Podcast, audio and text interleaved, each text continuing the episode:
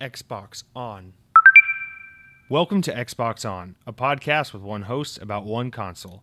Xbox. I'm said host Jesse DeRosa, and on today's episode, we'll be talking about the latest Xbox news for the week of March 17th, 2022, including things aren't looking so hot over at Xbox owned Team The Initiative, Xbox is playing an E3 replacement event for this summer, first party games scored better on Xbox than all other platforms in 2021, and more.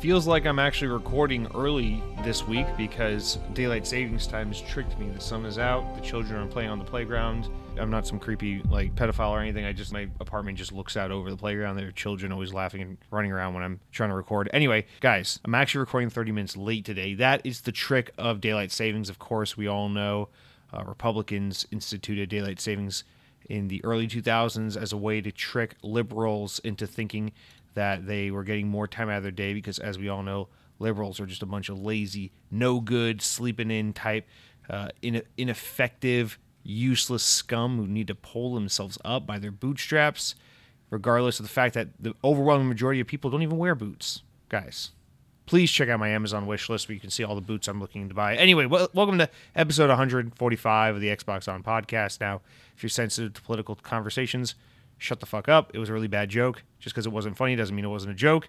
And uh, let's talk about some Xbox. So, hey, 145 weeks in. So what what what does Papa Spencer, all the the various uh, tendrils of the Xbox community and ecosystem and in the various media outlets have for us this week that we can sink our teeth into and bitch and moan about and poorly analyze and talk all about? And also, what kind of bullshit can we get into? You guys want to know what, what's going on at the Taco Bell menu? You want to know what games I've been playing this past week? Well, hang on. We'll get into all that. So let's open the podcast this week with a couple of uh, stories of mild amusement, some corrections, updates, things of that nature, as we always do each and every week. This week, we're opening up with one that it's a little bittersweet. It's sweet in that I'm excited for this, bitter in that this information isn't going to come out until tomorrow, so it's not going to be really relevant for us uh, for another week. But anyway, Hogwarts Legacy, highly anticipated game. People are very hyped about, very very skeptical about in some ways. A little bit of controversy surrounding the game, uh, you might even say, because of a couple of figures involved with with with the product. But guys, we're finally getting some kind of presentation, deep dive,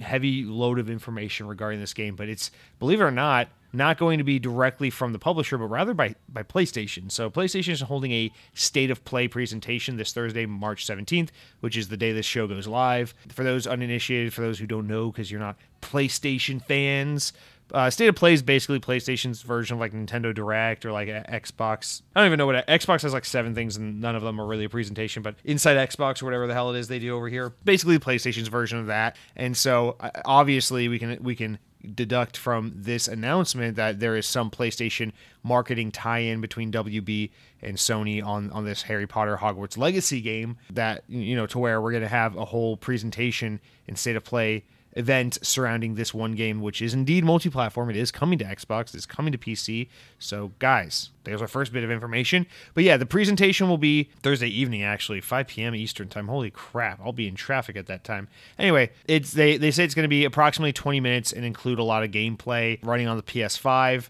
This will obviously still be relevant to us because, like I said, it's coming to Xbox as well. I'm really excited. I think there's a chance we get a release date on this thing, even if it's that, you know, obligatory first release date that gets punted because every game gets delayed these days. Still, it'd be nice to see a date on this thing. And more importantly, it'd be nice to see this game running in action, see what this game is all about because we still haven't gotten too much of a look on this game and it has been in development for quite a while. It's being made by my boys over in Salt Lake City, Utah at Avalanche Software. Team behind Disney Infinity. Rest in peace, you beautiful masterpiece of a game. I'm even though I'm I, I actually loathe Harry Potter. I find Harry Potter to be like laughably dumb in my opinion, my personal opinion that no one asked for. I'm still very excited for this game because I uh, I love Avalanche and I just I just want to support that team. I'm so glad that they still exist.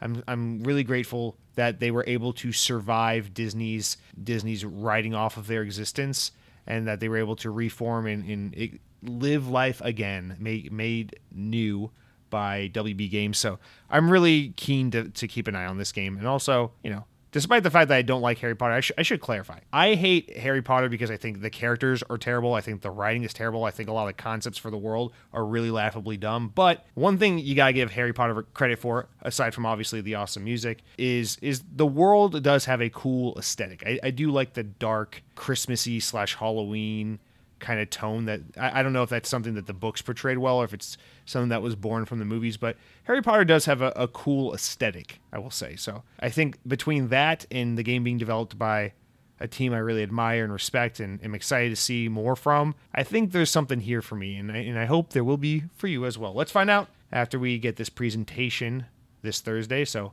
mark your calendars. And if you're not interested in this game at all, then I guess you can disregard all this. And if you're super hyped about this, you can say, Jesse, fuck you for shitting on Harry Potter. What do you know, you stupid? Don't you like cars? Aren't you like into into like Lightning McQueen, you dumb man child? And you you'd be right. All right, next up. Bethesda actually earlier today released a Starfield developer diary. Now, I didn't watch this because I don't care.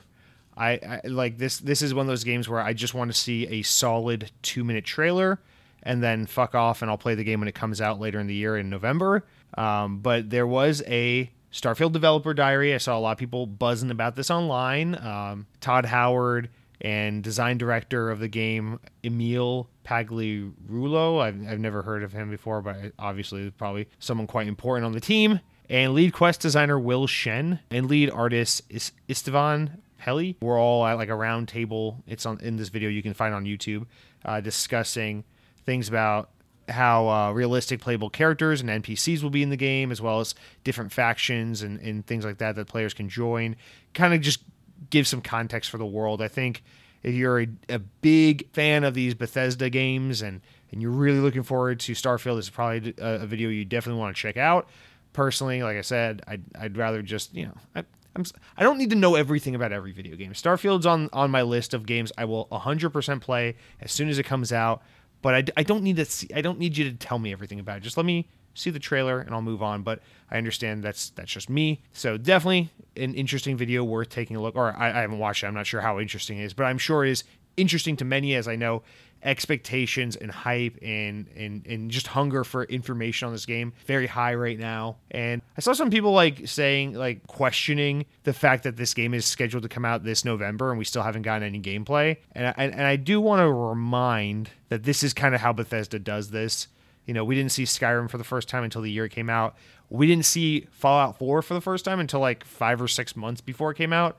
I think they literally announced it at like at E3 in 2015, and then the game was out in early November. So this is pretty normal for Bethesda. I actually this is one thing I really love about Bethesda. I, I love these announce a game and release a game within like five to ten months of each other. Obviously, Starfield was announced way too premature, but you know we're not going to get a proper reveal for the game until pretty close to launch, and and that is something I really quite admire about Bethesda Game Studios. So anyway, definitely something notable there. And then two other quick ones I want to get into. Actually, the second one, the last one we'll talk about a little bit because it's about Elden Ring, and I know how I know how happy everyone is with Elden Ring and what an exciting conversation that is right now. So we'll get into that a little more. But real quick update on the EA Motive Studios Dead Space remake.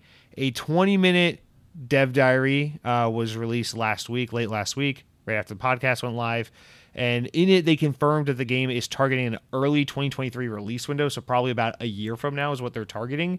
Now, again, as, as I mentioned a minute ago, every game gets a tentative release date before they punt it once or twice. So, is it possible the game probably comes out mid to late next year? Yeah. But, you know, whatever. They say early 2023 for now we'll take that and uh, yeah so the, the, dev diary definitely something you can find on youtube if you're again if you're interested i did not watch it because this is yet another game where i don't feel like i need to know all the nitty gritty details i will just play it once it's out. But they talk all about the audio of the game and how they're remaking that and changes to weapons and environmental sounds in, in, in the game's protagonists and all these things. So lots of varying topics, lots of audio centric topics. Again, if you're a big Dead Space fan, probably something you want to look at. Then again, if you're a big Dead Space, if you're a big Dead Space fan, probably something you, you've already seen. So I'm just repeating something you already know. Look at me go.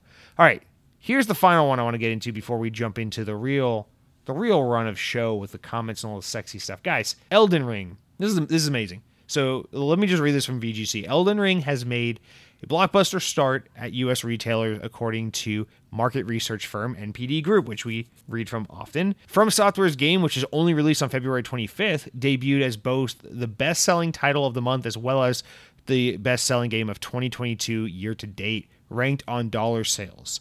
Based on its launch month sales, Elden Ring is also already the fifth best selling game of the past 12 month period from Feb- um, ending in February of 2022. So that's literally like what is that like three what, february was what 28 days this what the fuck are you kidding me february was only three days so they, that's only kind of like three days of sales, and it was already the fifth best-selling game of the past 12 months. That's absolutely bonkers. Anyway, the game's launch month sales were only bettered by those of one other game released in the past year, and that is November 2021's Call of Duty Vanguard, a game that everyone said, "Oh, trash! That game's gonna uh, sell like shit. Call of Duty's dead."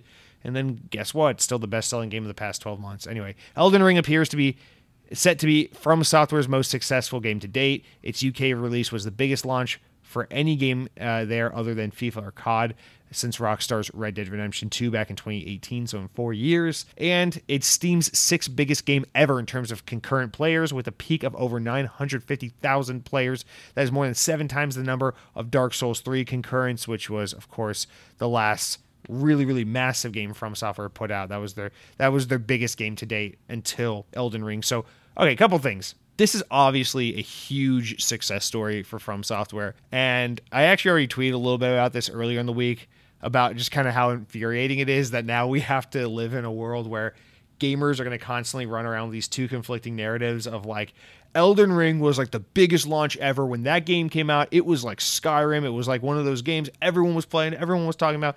Biggest game ever. Oh my god, remember Elden Ring? What a fucking masterpiece. That point has to live alongside Call of Duty Vanguard sold like shit. No one played it. No one liked it. That's why that that game ruined Call of Duty. That's why they had to go to a two year or uh, that's why they had to take a year off after that, and why blah blah blah blah blah and they had to go back to this and whatever stories we're going to inevitably discuss about call of duty in the coming months and years is all going to be blamed on cod vanguard sold like shit and no one liked it no one played it and the funny thing is of course call of duty vanguard outsold elden ring but now we have the the typical elite gamer narrative of whatever we're just going to say what we want because it's what we want to say. Now i understand that that you know that point that i just make there ignores a lot of things which is that call of duty has been the best selling game of the year every year pretty much since modern warfare or i think for sure since Modern Warfare. I, I, don't know. Probably got outsold by GTA, maybe. I, I don't know. But Call of Duty is almost always the best selling game of the year. So that's no surprise. So I think people are really, they just, it doesn't mean anything when you find out that the latest Call of Duty game is the best selling game of the year. But a game like Elden Ring is crazy because, you know, Souls games are generally considered pretty niche, pretty hardcore for a very specific type of gamer. Like even in the hardcore games and uh, game segment uh, of, of the games industry, it's it's generally considered to be a pretty niche type of game. And so the fact that it's just selling gangbuster numbers and everyone's playing and everyone's talking about it, relatively speaking, does really speak to what a massive and roaring success this game is. So I don't I don't mean to diminish that or take away from that. I understand that this is a runaway success, the likes that we generally don't ever get to see. And, and I don't, I don't want to, you know, I don't want to, again, I don't want to take that away from From. Now, these are obviously staggering numbers. I obviously this game was going to do well. I don't think anyone expected it to do this well. It's kind of funny because it's really just demolished any conversation that was being had about Horizon Forbidden West, which came out just days before this game did, uh, which is quite sad because apparently that game's really good. But, you know, here we are, dude. And I do agree with the point to some extent that this is in a way, you know, this is like a water cooler kind of game where ever, everyone's talking about, it, everyone's talking about their experiences. Oh, this is the story I had in Elden Ring last night. I was playing, and then this happened. It's like, oh, dude, that's so funny. Well, I was playing, this happened, and it is one of those moments. It's one of those. It's one of those rare games where people who don't normally give a shit about games are aware of this game and asking about it. Like, oh, everyone's talking about that new. So I, I get it. It does have a Skyrim effect in that way. It does have, I don't know, a Fortnite effect in that way, or an Among Us effect in that way. If you want to talk about just one of those games that everyone is talking about. Everyone, I guess an Animal Crossing kind of effect in that way. But what makes this different is that no one in the fucking world expected a game like Elden Ring, a Souls type game, to reach that level of status, that status level, that that level of success. So it is a huge feat, and it is quite impressive considering you know alternatively games like Call of Duty are so casual, so appeal to a wide ranging audience. It is very impressive to see a very Japanese studio who makes a very hardcore, very grueling type of uh, uh, skill based game with a very particular kind of setting that is maybe a little more niche and nerdy and hardcore be able to just weave something together that somehow just blows up and gets the whole the whole world chatting about so i mean honestly i feel like i'm seeing people blow up about this game maybe even more than zelda breath of the wild and that's it's quite impressive. So a couple comments i just wanted to make there. Very big congratulations to from software. I, I realize a lot of people are really enjoying this game. That makes me very pleased to see I thought about impulse buying it because I have enough Microsoft reward points that I could probably redeem it and get the game for like 10 bucks or so. But I'm going to remain strong. I'm going to wait till the game is on sale or when it comes to Game Pass because I'm still quite confident that this game will not be for me. But my promise to you remains that I will give this game a try at some point, and when that day comes, I will report back to you. And maybe, hopefully, it'll be another one of those Skyrim moments where I'm like, yeah, I shit on this game for so long, and then I finally played it, and guess what? I love it, and I'm an asshole. So here's hoping. All right, guys, that's going to do it for all those updates, mildly amusing stories. No corrections because let's be honest, I'm perfect. But guys, with that out of the way, let's jump into the favorite opening topic of the of the, the show. It's the comments. You know how it goes. Head on over to youtube.com, you type in Xbox on podcast, you boom, you search that shit. Hopefully I'm the first search result. I don't think I am, but hopefully I am. And uh, you click on that thing, you go to the latest episode of the podcast, and you leave a comment. You can say something really nice, like Jesse, I really appreciate that despite the fact that a game like Elden Ring is not your cup of tea, you're still going to go out of your way to try it just because you want to be open minded. You want to see what all the, the fuss is about, and you don't, you know, you don't want to just be that guy. So I, I appreciate that. I respect that. Uh, but seriously, man, how long you got to wait till you play it? You know, whatever. Keep up the good work and uh, make sure you eat lots of spinach. And I'll say, I am eating lots of spinach because it is a wonderful vegetable that I quite enjoy. Thank you very much.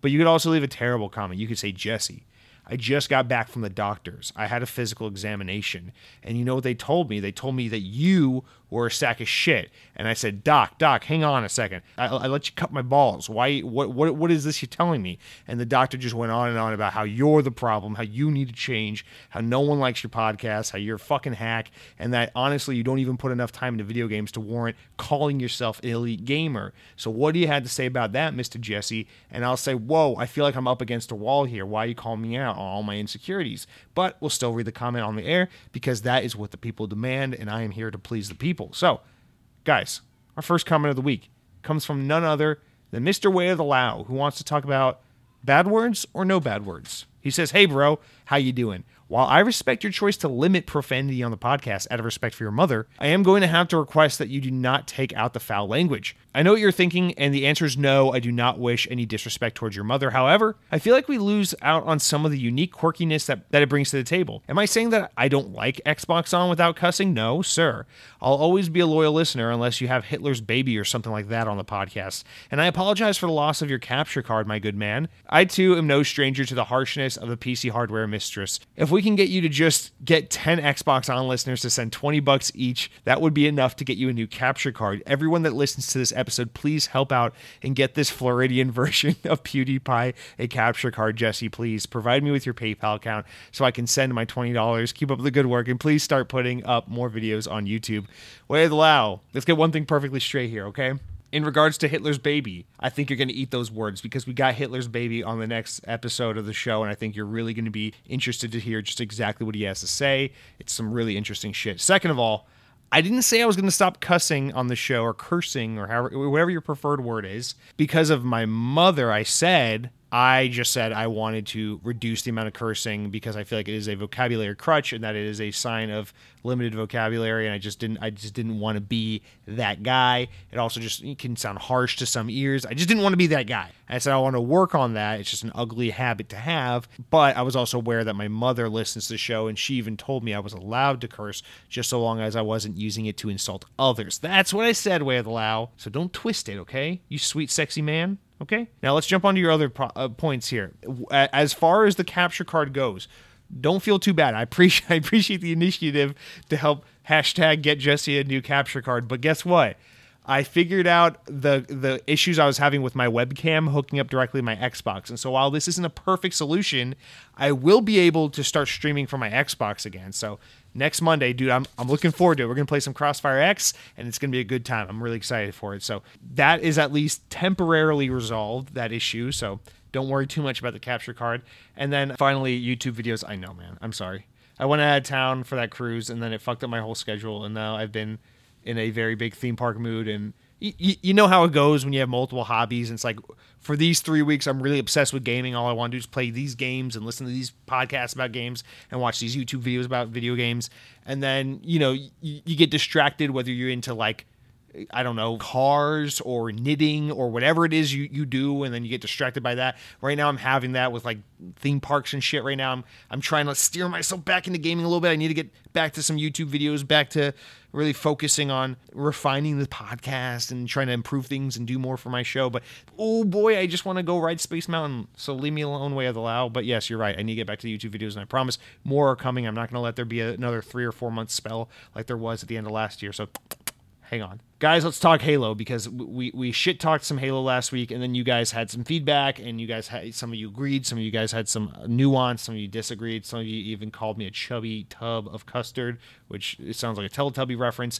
Count Skyla, I think, had the longest and most eloquently put little com- comment here about Halo Infinite and the state of its multiplayer suite. So, if, if you'll indulge me, I'd like to read this real quick. Count Skyla says, I could go on for days with how disappointed in Halo I've been. Everything but the core gameplay is upsetting. My stomach churns when I see the challenges of the week. It's not fun and it's not what should dictate what I have to do in the extremely limited Halo experience that has been presented to us here. There's just so much to the core Halo experience missing with no guidance from 343 on when we may get it. 343 clearly needs more time, which seems ridiculous to say, but they cannot keep up with the live service part of their live service right now. I would freeze the game, cancel season two, and tell everyone straight up that we messed up and we're going to take some time and flood you with content. They could, just combine seasons two and three, battle passes slash cosmetics, get four to six new maps together, finish Forge with six to eight good Forge maps, custom browser, finish co op, and add some DLC campaigns and every freaking expected mode into the game gut the challenge system and add Spartan Career and tell everyone three months after the relaunch that we'll have another season ready to roll out and another one to two maps and a brand new mode that you've never seen before. Whether it launches this December or next December, I don't care. But this, as a big update, would get me all excited about Halo again. Anything less than that, it will need to be consumed and will be consumed and spit out, and people will get tired of in two weeks, and then they'll need the next thing. Past Halo games were good because they were a tsunami of content that had piled on from there. Drip feeding, FOMO based content, and using challenges to control player behavior slash habits only builds frustration. Halo is supposed to be fun. Count Skyla, I think you, in terms of uh, explaining the frustration and, and pinpointing where that frustration lies.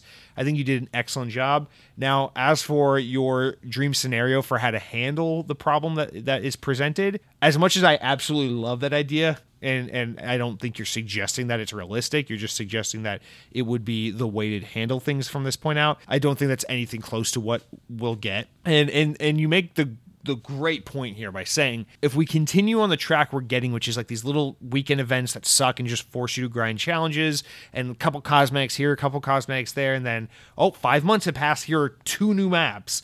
You're right. It's just this this content is going to be too few and far between, and it's just going to get gobbled up real quick, and people are going to get exhausted in it with it real quick. In fact, Crossfire X, the other game I've been playing religiously lately, that game is having that same issue actually because it has a huge issue with map variety.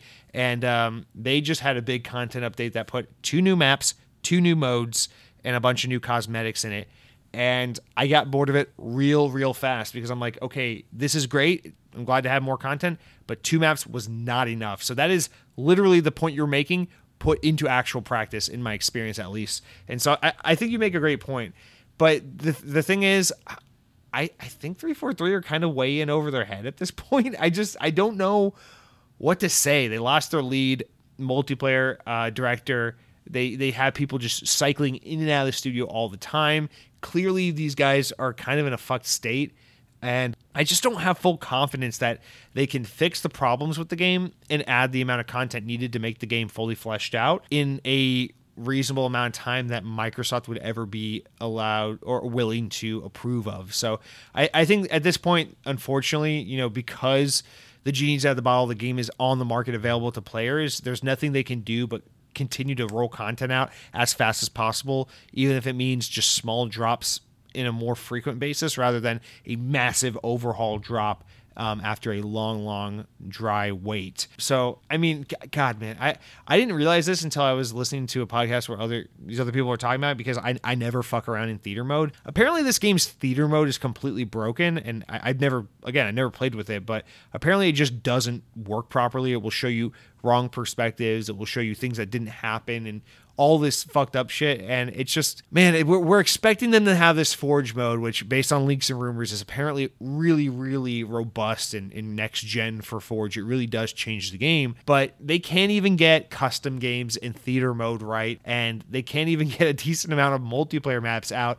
in, in a relatively respectable time frame. So it's just, how are we to expect you know forge mode to come out anytime reasonably soon and and and help fix things. And we we see these new maps they're coming out with and it's just more forerunner structures and empty outside wilderness areas. And it's just like I, I just don't understand how we're expected to think they're gonna get it right when they just keep getting it so wrong. And i think the thing that bothers me the most aside from the the just broken custom games and lack of forge and stuff like that even more than the the co-op campaign stuff which admittedly is something that doesn't mean that much to me but i, I think is important because they promised it and therefore i think it should be here. The, the thing that's really getting me is is is the challenge and the progression system. I just so badly want this game to have a Halo Reach. Remember when they promised it was more like a Halo Reach progression system? I guess they were talking about customization, but I really want that Halo Reach progression system. I want a Spartan career where you have a Spartan rank, just like Halo 5, just like Halo Reach, just like Halo 4,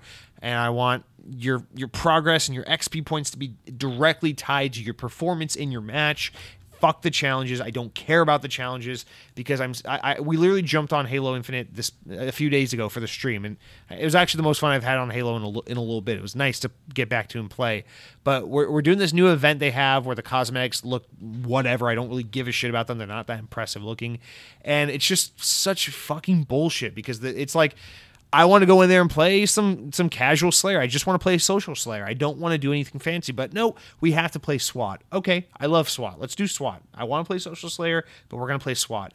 SWAT in this game's kind of fucking broken because it's just all these PC point and click shooters against people on controllers, and there's no way to fix that or turn it off. And so you're just kind of forced to have a worse experience if you're on Xbox like I am. And then you, you got the problem where there's like just this random spawn killing shit the way the SWAT mode works. But you have to play this because all the challenges to unlock the new little event cosmetics that aren't even that cool looking are all tied to SWAT right now for some fucking reason. And so you want me to get 10 headshots with the with the sidekick even though sometimes you don't get the sidekick in SWAT. So you just got to keep playing in hopes that you get the weapon loadout that you're that you're needing for your challenge even though you're playing a fucking mode you don't want to be playing for a challenge you have to do in order to unlock cosmetics because player progression is tied entirely to that and not even remotely to just gameplay and experience and it's just not a good time. It's not a good time. And that that's the thing in Halo Infinite that by far gets me the most. I think the game needs way more maps, way more environmental variety. It needs more weapons. I don't see enough people complain that this game needs more weapons. Especially compared to Halo 5. Holy shit. This game is light on weapons. But all of those things I can excuse. If they could just fix the progression system, it would make me want to play. Fix the progression system. Allow you to disable crossplay so I don't have to play with sweaty PC freaks, okay? Get Forge in there. Fix theater mode. Like, God, it's it's sad, man. I don't even know what I'm talking about. But Count Skyla, thanks for writing in. I, your comment really resonated with me, and now it's sparking something inside me, and I need to reel myself back. Mr. Miggy, what do you got for us?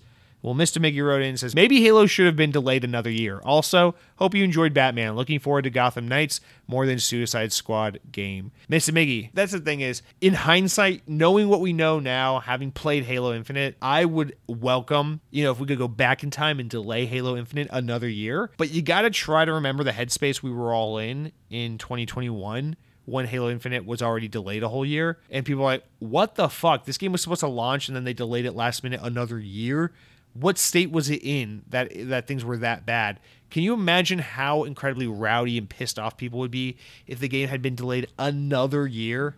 So we gotta be realistic about it. It's like now having played it and knowing what we know now, we I'm sure a lot of us are like, man, this game just one more year would have been perfect. But at the same time, people would have fucking given up on this game, rioted in the streets. Microsoft's campus would have probably been lit on fire. Like, I don't think they could have gotten away with that. And also, this game is just a historically expensive game to make. I think it got to a point where where Xbox leadership was like, guys, this game needs to come out. In regardless of whatever state it's in, we cannot delay it again. It was already tooth and tooth and nail trying to get them to delay it the first time.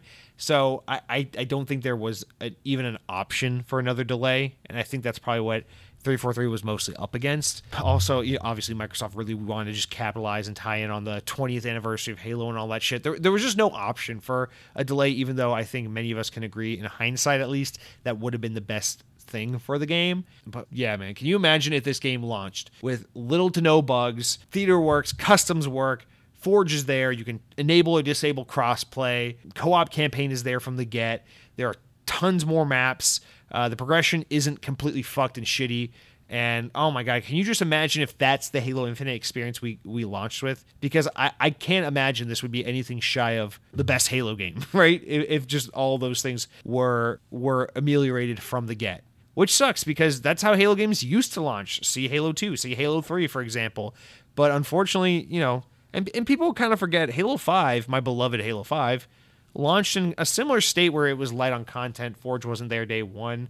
But I would argue Halo 5 launched with more content day one than Halo Infinite did, and it launched less broken than Halo Infinite did in terms of, again, weapon variety, map variety, uh, mode variety, things like that. You know, they had Warzone mode, which was which was really new. Uh, they had more maps. They had more weapons, and the progression system wasn't shitty, although I know people were really mad about REQ packs, but whatever. Mr. Me, I did see The Batman, and you know what? I thought it was a really good movie, and it also kind of destroyed my bladder, but I'm glad you're looking forward to Gotham Knights. Maybe you and I can get together and play together. Maybe, maybe, uh, speaking of play together, I still need to finish Destiny 2, Witch Queen with Arctic Chief. Guys, if you find Arctic Chief, please have him reach out to me. All right, next up, Josiah, my brother, Cronky, writes in about Halo and says, Can we please, this is the devil's advocate take, okay, guys? Here comes Cronky coming in hot. Can we please take a deep breath with Halo Infinite? Relax for a second. When did the expectations for video games become that a game comes out and is the only thing you're supposed to care about for the rest of your life. I've probably played about 50 hours of Halo Infinite between campaign and multiplayer, and a lot of you have played even more than that. That's great. Now go play something else. More content will come to Halo if that's your problem. Go play another game.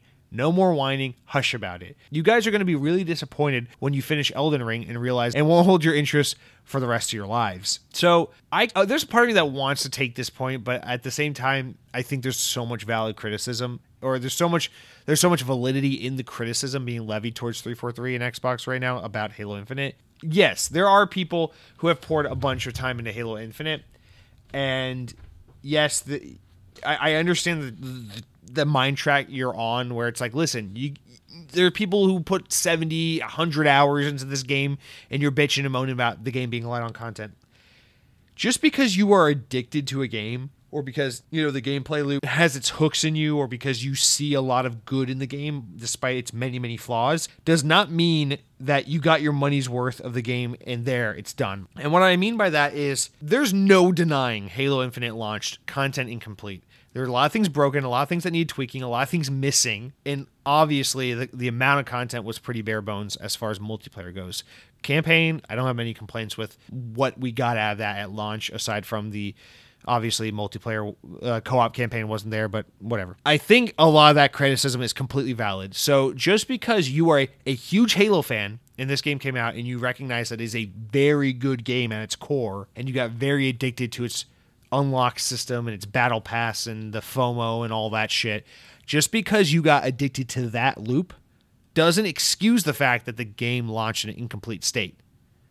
I think it can be both true that you poured a lot of time into a product that wasn't necessarily worth the time or wasn't necessarily respectful of that time you invested in it but nonetheless you still put a lot of time the amount of time you put into something doesn't always equate the value which is kind of why i hate when that so much of the way people talk about games is like oh this game was a ripoff. It's only seven hours and you and you roll credits. It's like yeah but was it a good seven hours you know? Think of a think of an example. Just think about like any single player linear story based game like whatever quantum break or control or whatever. You know these these third person action story driven games that don't come with multiplayer. It's just a campaign. You spend 8 to 12 hours of your life playing it and boom you're done unless you're going to go back and do all the achievements right? These games cost $60 and then you have games like Elden Ring or Skyrim which also cost $60 but the campaign is like five times as long and the it's an open world game with about a million more places to explore and a million more ways to play it and break it open and enjoy it.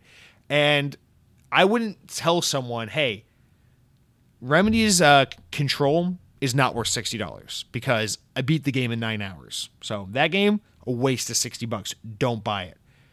And then go tell someone oh skyrim that game's worth $60. And here's why. I put 250 hours into Skyrim and I'm still not even done with all the things I want to do in it. So that game is definitely worth $60. That's not fair because the 9 hours I spent with Control, I don't remember how long Control took me. It probably took me like 12 hours. But the the time I spent with Control was such a high quality valuable 12 hours that I would say that was worth every penny paid. Although I think I bought the game for $30, so I'm a hypocrite. Conversely, Skyrim, which I also played included in Game Pass, so I'm a hypocrite, but hypothetically speaking, $60 game, you could play that game for, for years and years and years and years, and you would also say totally worth $60. So a game like Halo Infinite, you know, being whatever, $60 and X amount of hours spent, I, I think all that matters is is the quality of the time – worth the inve- the time investment or the monetary investment. Now, obviously, Halo Infinite free to play multiplayer, so it's easy to say the monetary investment, whatever. It's it's basically cosmetics and battle passes we're talking about. But just because you put 50 hours into Halo Infinite doesn't mean you're proud of it and you wear it as a badge of honor and you go around saying, "Wow, that was 50 hours well spent." You might say, "No, no, no. That was 50 hours because I'm a Halo fanboy and I had this severe fear of missing out if I didn't grind that fucking battle pass all the way to tier 100 and keep up with the Joneses, so to speak, because I was just so desperate to, you know, enjoy new Halo content. And this was all that the game had to offer. That doesn't necessarily mean you got your money's worth or you got great value out of your time. It just means you sunk a lot of time into something. So I, I don't like the way we measure everything based on like, is eh, blank worth X amount of dollars? Is X amount of time mean you got your value out of this? I don't, I don't appreciate that that that argument because it can be, it can be so subjective based on every player's preferences, every player's experiences, in every different type of game. That I just, I just don't feel like that's an honest metric. Because I'll, be honest, for me, Halo Infinite, if we're not talking betas, if we're just talking about since the game has properly launched, between multiplayer and campaign, I've probably put forty between yeah probably 40 hours into halo. You know about 12 in the campaign and then the rest on multiplayer. And i, I would say that my time with the campaign 100% all of that was worth all the time and all the money and everything. It was so great. My time with the with the multiplayer it's been mostly frustration. I will boot that game up and play it for two hours at a time out of frustration because as a Halo fan, I go, wow, it's been so long since I played this game. I need to make some progress on this battle pass. Everyone's completed it except me. I need to unlock those cosmetics. I need to do this this event, this challenge. And I have a bad two hours just listening to a podcast, getting my ass kicked in the game and being like, wow, I wish ah, there's so little this map again. Really, we're playing Bazaar for the fourth time in a row. God fucking damn it. And that's been my experience with Halo. Oh man, I, I got to get another five kills with the Pulse Carbine. I fucking hate the Pulse Carbine. That's been my experience with Halo Infinite. And so maybe, you know, maybe that says something about us as gamers being willing to sacrifice our precious limited time in this world alive on this earth on something stupid like playing a game we're not really enjoying. But nonetheless, it happens. You're sucked into something, you're emotionally attached to something, you're invested in one way or another. Doesn't necessarily mean that it was 50 hours well spent. And I think that's a fair criticism. So, Cronky, my cat just meowed. Let's wrap up with a lighthearted comment from a Mr. Sam Torres who writes in about Sonic the Hedgehog 2 comes out April 8th. Make sure you buy your tickets at participating uh, movie theaters, guys. It's going to be a great time. Sam Torres says Sonic 2 is going to be great, Jesse. The Batman is fine. It's a fine, disconnected DC movie. Batman may be on a shuttle to Mars in the next DC movie. Who knows? But Sonic 2 is like two weeks from now. So ready to get that hedgehog butt on into the theater and scream, yeah, hyperbole. oh, you're making fun of the way I said hyperbole. Still can't figure out who misspelled this word and made me question with my fourth grade teacher, Miss Atkinson, uh, beautifully correcting creature she was. Sam Torres, I'm so hyped for Sonic 2. I already got my tickets, man. I already got my popcorn ready. I got it here. I've been carrying it around with me for the past two weeks. I cannot fucking wait. I've been practicing my uh, my bladder to try and just try and maintain as much liquid in there as humanly possible. So I want to take bathroom breaks when the movie comes out, even though the movie's probably only like an hour and 20 minutes long, and I really don't need to do that.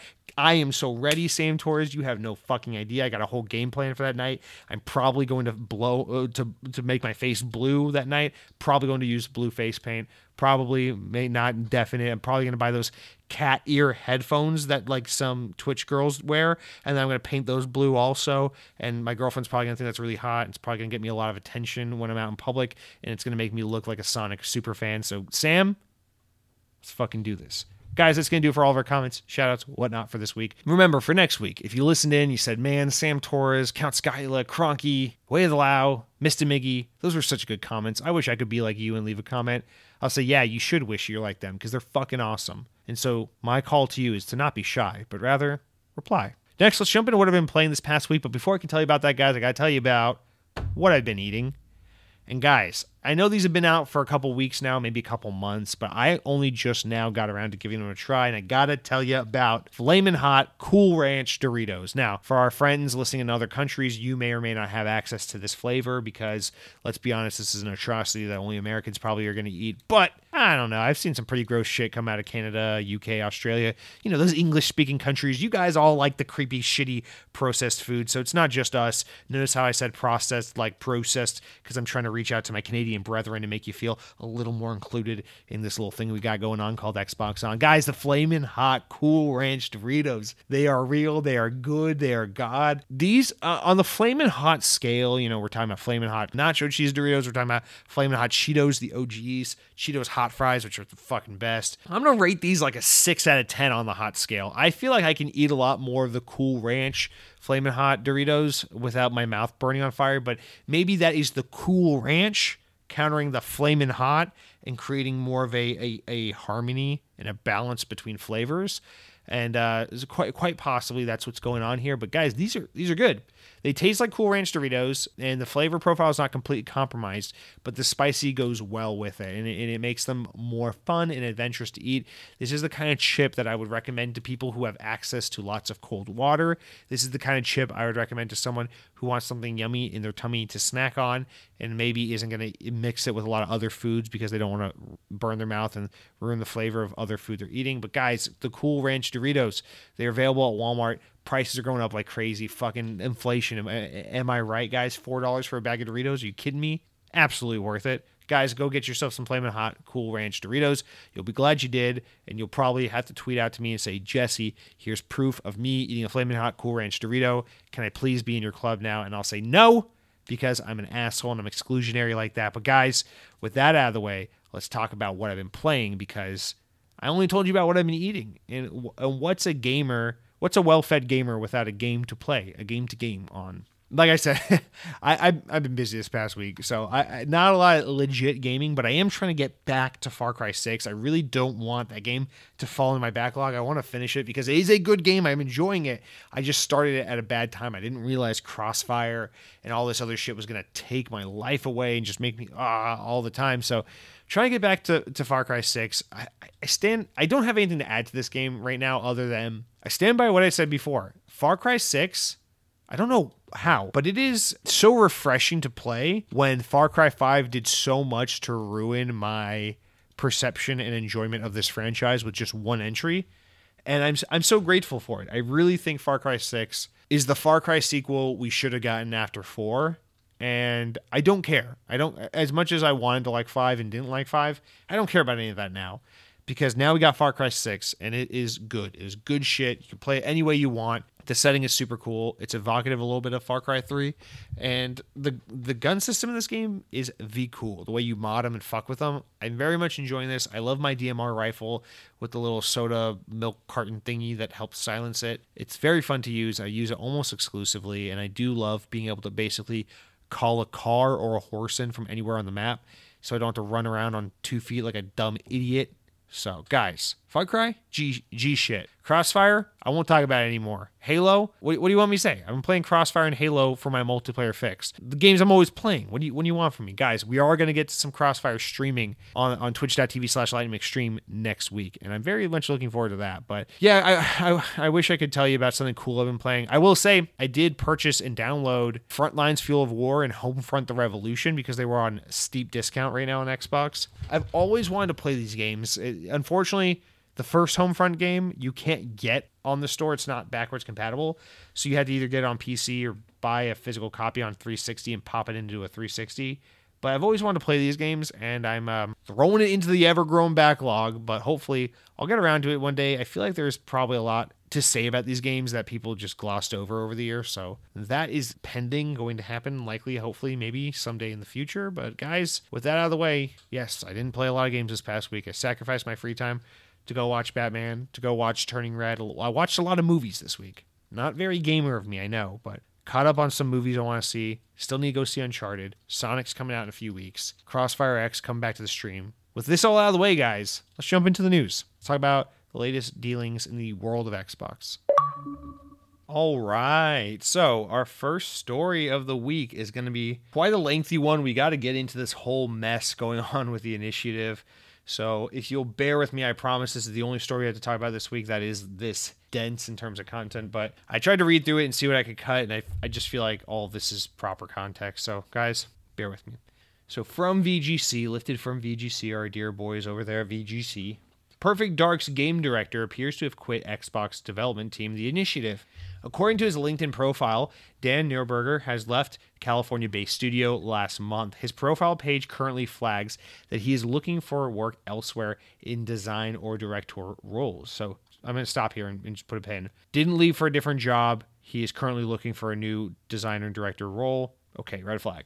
Next, Neuberg has worked at the initiative for nearly four years and was previously a game director on the Tomb Raider series at Crystal Dynamics, the studio which is now collaborating on Perfect Dark. The Perfect Dark director's exit marks at the marks at least the second major design departure on the project in the past 12 months, potentially more than a year ahead of its reboot's expected release date. Xbox Xbox is The Initiative studio has seen a fast and furious, quote unquote, wave of senior departures in the past 12 months, VGC has learned. As much as half of the core development team that were known to be working on the game have quit the company during the past year or so, around roughly 34 people. Analysis of employees on LinkedIn profile pages have revealed. That includes most of the initiative's senior design team, including game director Dan Newberg, design director Drew Murray, lead level design Chris O'Neill, principal world world builder Joylyn Myers, two senior systems designers, a group of three former God of War designers, and more. The turnover at the top talent doesn't end in design either. Perfect Dark's two most senior writers also recently quit. Analysis shows, along with the project's technical director, tech art director, lead gameplay engineer, lead animator, QA lead, and more. According to LinkedIn, the initiative is now less than 50 people when duplicate for former employees and erroneous listings are removed. And current listing is just three roles advertised on its websites for new job postings. Now, analysis suggests it hired around 12 people in the past 12 months. The timing of this departure coincides with the September 2021 announcement that Crystal Dynamics has been signed to co develop Perfect Dark. This combination with a few job roles currently at advertised at the initiative suggests that the Tomb Raider developer is likely taking a much stronger lead than first thought on the project. Interviews with multiple former senior de- developers cited a lack of creative autonomy and slow development progress as the reason for the departure and describe a wave of exits as quote fast and furious with project momentum said to be heavily affected the initiative's management told VGC it's confident that the team uh, that about the team it has in place and that new talent joining and pointed to industry-wide staffing challenges during the COVID-19 pandemic. Quote, "It's no small task to build a studio and reinvent a beloved franchise," studio head Darrell Gallagher told VGC. In creating the initiative, we set out to leverage co-development partnerships to achieve our ambitions, and we really we're really excited about the progress we're seeing with our relationship now with Crystal Dynamics. In this journey, it's not uncommon for there to be staffing changes, especially during a time of global upheaval like what we've experienced past few years, and there's plenty more work in front of us to deliver a fantastic Perfect Dark experience to our players. We wish all our former colleagues the very best, and I'm confident the team we have in place, the new talent joining, and that we can't wait to share more with our fans. End quote. In the games industry, competition for experienced talent is at an all-time high following a pandemic-fueled gaming boom. An unhappy initiative staff would likely have been plenty had plenty of alternative employment opportunities at the large number of neighboring AAA studios in California. All right, put a pin in that. Across the industry, many studios are currently facing talent crisis, with the sheer level of expansion investment in this in the sector making it challenging for even the biggest studios to retain and attract senior staff. The former initiative developer VGC spoke to attributed the wave of departures eh, to frustration among senior talent over the direction of the project set down by Gallagher and game director Daniel Newberg, who himself left the company last month, as we just spoke about.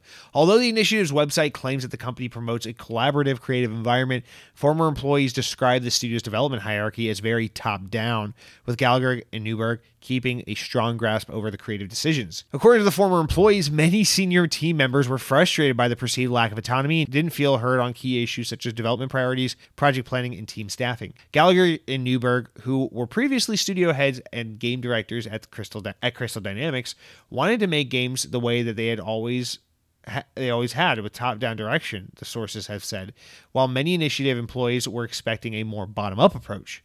As a result, it's claimed that the development of the progress has painfully slowly and solid sorry has progressed painfully slowly in a solid company culture it never formed. All former employees of VGC spoke with said that they were surprised to learn how lenient Microsoft had been over the lack of progress. One person said, Making games is hard enough, let alone when you feel like you can't get through to the people making the decisions that affect anyone. All right, put a pin in that. The culture issue was partially behind the decision to bring on board Crystal Dynamics, it's claimed, with Gallagher and Newberg allegedly hoping that production would move more more smoothly with the introduction of a second team familiar with the methods. Crystal Dynamics' introduction is also now likely to plug the gaps left by the initiative staff's turnover, VGC has been told.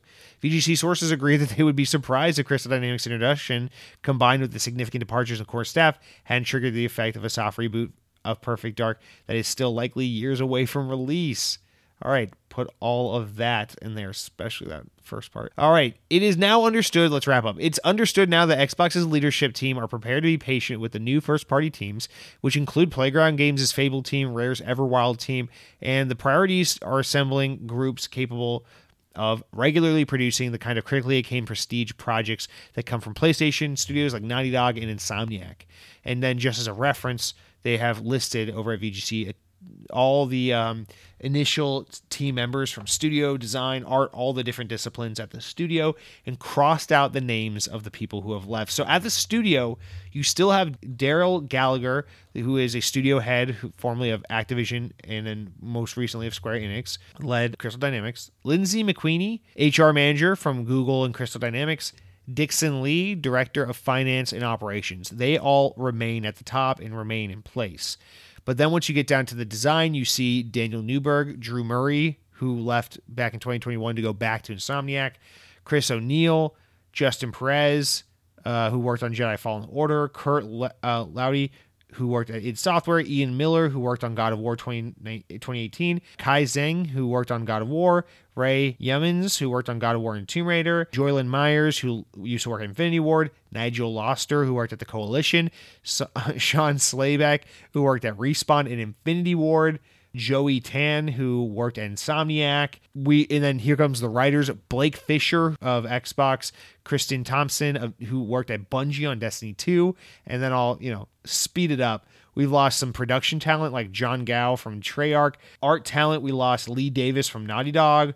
We lost Ryan Th- Throwbridge from Bend Studios, Eric Presson, Giovanni Martinez from Insom- Insomniac, Sarah Swenson from Naughty Dog, Isaac Urim Kim from Naughty Dog, Sylvia Chambers from Naughty Dog, and uh, you look at the new hires, and it's looks like it's people mostly from internal Xbox teams like Coalition, Turn 10, and some outside teams like Treyarch and, and 2K and stuff like that, and Infinity Ward. Guys, okay. Here's the thing is, I, I gotta nip this in the bud at the top. I know there are going to be a ton. Of, I, I don't know about this podcast, and if and, and if there are, you guys aren't pretty vocal. And that's one thing I love about Xbox On is you guys are usually pretty level-headed people. I must be doing something right if I'm attracting somewhat of an audience of level-headed, rational thinking human beings, because you guys aren't usually usually aren't console warrior fanboy cuck lords.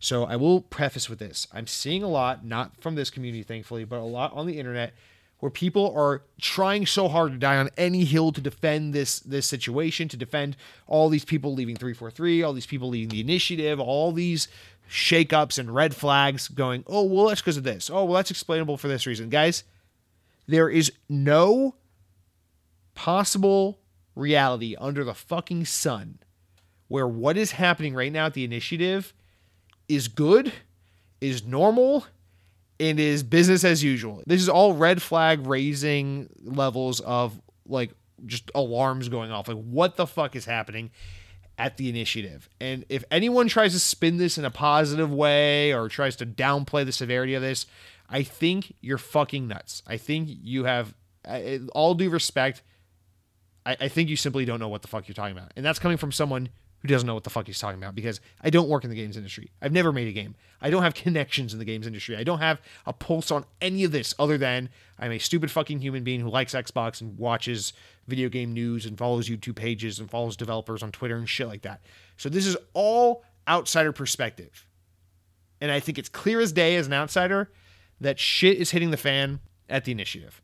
Am I saying that Perfect Dark is going to come out and be a total piece of shit? No. Am I saying Perfect Dark is going to get canceled and the game is doomed? No.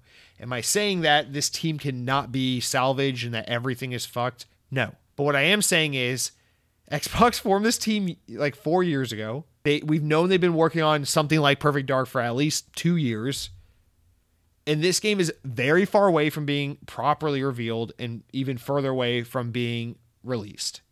It is a complete mess and the whole allure of the initiative was Xbox was going to put a team in Southern California next to all the big guys like your Insomniacs and your Sony Santa Monica's and your Insomni and, uh, your Naughty Dogs and all that, and poach talent from all the teams in the games industry, but mostly, mo- most specifically, Sony's AAA teams that have revolutionized the way people view games over the past decade, with games like The Last of Us and Uncharted and God of War and Spider Man and all these games that were on the PS4 that blew people's minds and said, this is the future of video games. Look at the way stories are told in these games. Look at the way things are acted and animated and rendered and the interacted and polished and just designed and done up and down, top to bottom with the most amount of polish in a way that is just super high quality, very serious, very respectable, highly artistic. This is gaming. This is the future of gaming. Whether you agree with that or not, whatever. You know, I've, I've argued on this podcast before. I'll take Gears 5 over any of those PlayStation 4 exclusives that were apparently mind bending, but there's no denying the impact those games have had in the games industry. There's no denying the fact that those games are good games. I played all those games. Those games are very good games. And particularly, I'd say The Last of Us Part 1 and God of War 2018. Those two games are very, very strong games. And Xbox wanted to poach that talent and have a team like that of their own guys it is this is getting so far from what we had to discuss here but i, I gotta preface with this. Guys we all love halo. I, have I've, I've noticed this doing xbox on for a lot of years. Uh, in a lot of ways our biggest through line between me and you the audience hasn't even been our shared love of xbox. In a lot of ways for many of you it's been our shared love of halo Halo is the thing that made Xbox. It is the thing that put Xbox on the map. It is the thing that legitimized Xbox as a brand. And I love Halo forever. It is a huge part of my life. Halo, I, I've never wanted to get a tattoo, but Halo is one of the very few things I've ever considered permanently inking on my fucking body. I love Halo, and I know many of you do too. But we got to be realistic, understanding, mature adults and admit that Halo is not the game it used to be. It is not, it does not have the impact and the influence in the industry that used to have. You might personally believe Halo is just as good as it's ever been. I feel that way about Halo. I, I feel that way about Halo 5 in particular. I thought Halo 5 was phenomenal. But let's be honest, that's not how the world looks at Xbox. It's not how the world looks at Halo. And Xbox knows that. And that was the point of the initiative. And I'm tired of people trying to do the revisionist history and the bending backwards to defend their brand and say, no, no, no, no, no. The, the initiative was always meant to be small and agile and flexible. They were always meant to hire on external talent to help them uh, develop a game and this and that and try to rationalize every red flag we've seen up to this point. And I'm fucking tired of it because it's pretty clear as day based on the talent they poached, where they built the studio, and what they aspired to do, and the blank checks Microsoft's been writing for this team, and all the time and leverage and the just the autonomy they've given this team to fuck off and do their thing for four years. It is very clear. Phil Spencer and the team at Xbox, the leadership at Xbox, want a developer like Naughty Dog. Obviously, the article lists it. Everyone knows it. Everyone talks about it. And I think you need to keep that piece of information at the forefront of your mind because there's so much defending and and just this like fanboy cucking for this this this this this team that's clearly under in, in big trouble going on and it's not acceptable. And I, again i'm not saying this game is completely fucked that this team is completely fucked but this is red flags galore. So you lose so you lose uh your game director your game's director in a time where in the story notes and we talked about last week on the podcast the games industry is experiencing a talent drought like never before. The games industry is growing like crazy. People are being allowed to work from home more than ever before. Salaries are doubling and tripling at some super high profile uh, uh, publishers and developers right now because there's an arms race going on in this industry. Everyone's trying to consolidate, everyone's trying to get the most talent. There's a reason why Sony just gave like everyone at Bungie a one million dollar fucking uh, uh, bonus to stay on board during the acquisition, and it's because talent is king and everyone fucking wants it. And this studio just lost their lead develop their their lead their sorry their game director in the midst of all of that happening. But when you look at the guy's LinkedIn profile, it doesn't even mention that he was poached. He's not going anywhere unless he's withholding information for now you know, for personal reasons or business reasons, very possible. Unless he's withholding that information, this dude, in a time where you can make double or triple your salary in a city that is so competitive for the highest quality of game development, this dude fucking left the initiative and doesn't even have a new job lined up. That is red flag number one. That is red flag standing taller than the fucking highest building in all of Abu Dhabi or wherever the fuck they have tall buildings. Like, that is a crazy red flag. Don't let that go. And then scroll down where it's the next thing I highlighted. Well, this kind of ties into that. We talked about the competition and the way that the games industry is booming and people are offer- being offered shit tons of money. So let's let's dive into that further. We see all the talent le- leaving. I just I just listed a shit ton of names that we crossed out of the list. That VGC had crossed out of the list and said these people have all left the initiative in the past 12 months. We're talking about talent from Respawn, Bungie, Naughty Dog, Sony Santa Monica, Sony Bend, all these super high profile developers, even the Coalition and Xbox own team, super high profile developers leaving. Writers, programmers, art designers, directors, everyone leaving. Very, very possible, considering this is a team based in Santa Monica, meant to compete with the likes of Insomniac and, and, and Naughty Dog, that these these talent are just being poached back. They're just being told by their old teams or maybe new teams, hey, we'll pay you double of what the initiative is doing. And guess what? We have vision. We have really clear uh, direction in our company. Everyone's voice matters. You'll be paid double what you're paying now. You only have to show up to the office three days a week, whatever. And they're all fleeing. All right. Next red flag Microsoft has had a, this is a reoccurring thing they've heard from people in, in interviews Microsoft has been surprisingly lenient over the lack of progress made on this game. So that tells you a couple things. First of all, the game is not very far in development. There's not much to show. Don't expect to see this thing at E3 or whatever the fuck we're getting this summer. You're not going to see this game because there is no game to show First of all, second of all, my Microsoft or actually let's before we get to second of all let's read the other the other part because it plays into it microsoft is super lenient super hands off and doesn't seem to be all that concerned with how little progress has been made in all this time one person said making games is hard enough let alone when you feel like you can't get through the people making the decisions that affect everyone and so they're talking about how the company promoted a a bottom up kind of development uh, culture, but it seems more like a top down, where the leadership at the top is telling you exactly what they want, and you have to follow suit, as opposed to everyone having a say and that kind of affecting the culture of the workplace, and everyone pitching in and making the game their own unique thing from their own discipline and making a collective project. So we see that happening internally within the division uh, within the initiative where people are getting frustrated because they feel like their voice doesn't matter they're not being able to contribute in a meaningful way that is individual and unique to themselves and then you have the guys above them at Microsoft who are like, yeah, we have all the money in the world. We just want our own Naughty Dog. That's all we're trying to do. We're just trying to compete with those guys. Here's a blank check. Go fuck off. Do your thing. Take all the time you need to make it happen. This is something I've said many, many times before, and I'll say, say it again. Phil Spencer, really good guy, really likable guy in some ways says all the right things and it sounds really good when he makes the statement about how we want to leave companies alone and let developers and teams make the games they want to make and be very hands off. That makes sense when you have a team like I don't know Bethesda Game Studios that has that has proven for many many years that they can do this shit on their own. They don't need Microsoft.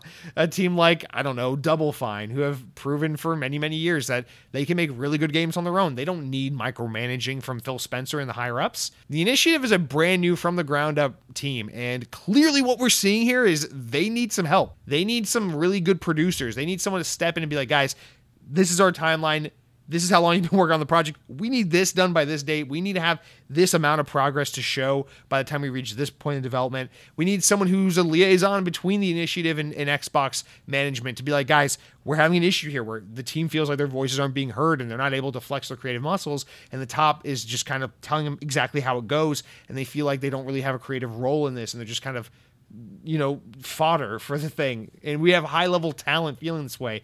We didn't spend all this money to poach all these high profile people just for them to be any old game developer. These people, what is this?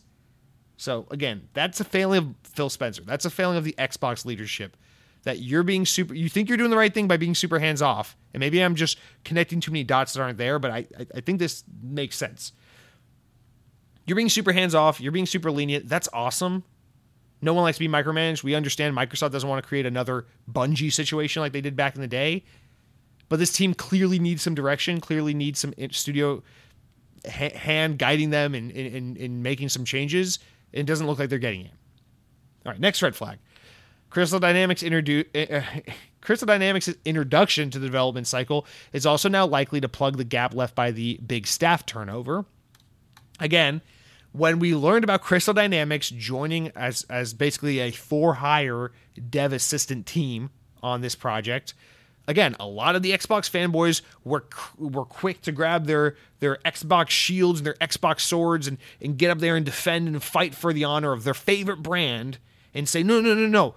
The, the initiative was always meant to be a small, nimble team that could hire on talent and be flexible and all that. We talked about how it's about having really high quality a, small but really high quality, nimble core development team that can have like a great vision and, and you know and a great idea, and then being able to hire on external you know for hire work to kind of see out that vision and do that. Maybe, but uh everyone at the initiative's leaving, and you basically got all these people from Crystal Dynamics doing the, the heavy lifting at this point. I mean, at what point is uh, is Perfect Dark no longer a game from the initiative and just a fucking Crystal Dynamics game? Because at this point, it seems like what we're getting is Perfect Dark from the people that brought you Marvel's The Avengers, not Perfect Dark from the guys who brought you the Last of Us and Uncharted and it's Spider-Man 2018 and God of War 2018 and Gears of War 5 and fucking it's Black Ops 4 or whatever the fuck it is because they had all these talent from all these high-profile teams and now it just seems like Crystal Dynamics is making the game. Okay. And then it ends with the fact that a lot of people said they wouldn't be surprised if basically this game's just getting soft rebooted as a result of the massive staff shakeup paired with Crystal Dynamics' introduction into the development cycle, which honestly I think also makes sense. It seems like at this point, this team is so far removed from what it was announced to be four years ago and what it is now that it's like, yeah, man, I just I don't see that core talent from four years ago that was like, oh shit, they're getting all the big guys. together to make a really good game. It, it just sounds like you got the Tomb Raider and Avengers guys making a, a perfect dark game. And I don't know. To me, that doesn't sound like some super high quality AAA, quadruple A, whatever have you, next gen game from Xbox. It just sounds like another really good action third person shooting type whatever. Although Perfect Dark's first person, so what am I saying? Game that's going to be probably pretty good when all is said and done, but not you know something to really give The Last of Us a run for its money. And you consider that with the fact that Microsoft is apparently being very lenient and just giving them all the time in the world to figure their shit out. And it's like, well, are we creating another Halo Infinite situation here where you're just about to hit a record breaking budget for a game that is going to come out and be very good, but not impressive enough to justify its budget. And again, that goes back to Phil Spencer. That goes back to the leadership at Xbox. And I just think we have a situation here because we're seeing the issues at 343, and now we're seeing the issues at the initiative. And this all circles back to I don't think the leadership at Xbox really knows how to manage and handle these studios. And I feel like a part of me can't, you know, again, as as an outsider with very limited experience and understanding of what it's like on the inside. It seems like there's this culture at Xbox to really take care of the developer by being very hands off because you don't want to bungee them. You don't want to do what old Microsoft did to Bungie back in the Halo 3 days and drive them away. So let's just, you know, we're Xbox, we're Microsoft, we have money. Let's just write them blank checks, back off, and let them do their thing.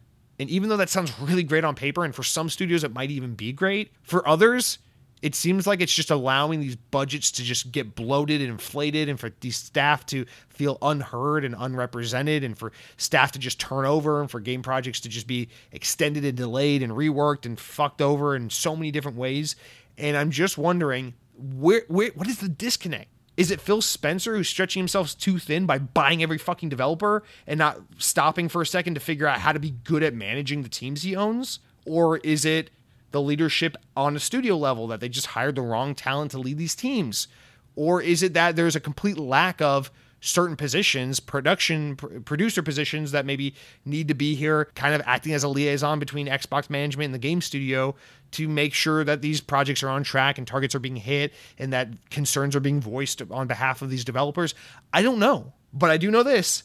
Sony keeps consistently making these super high quality for a single player, story driven, third person action games that Xbox so desperately seems to want to make with the initiative. And we don't see the stories coming out about PlayStation having this problem. Horizon Forbidden West, The Last of Us Part 2. These games just came out recently. Ghost of Tsushima. These games all just came out within like what, the past 12 to 24 months. All get amazing glowing reviews, sell crazy numbers, all just lauded as, oh my God, just such an immaculate game, must play, boundary, groundbreaking, next gen, whatever. And these games were made in reasonable timeframes for how development works today.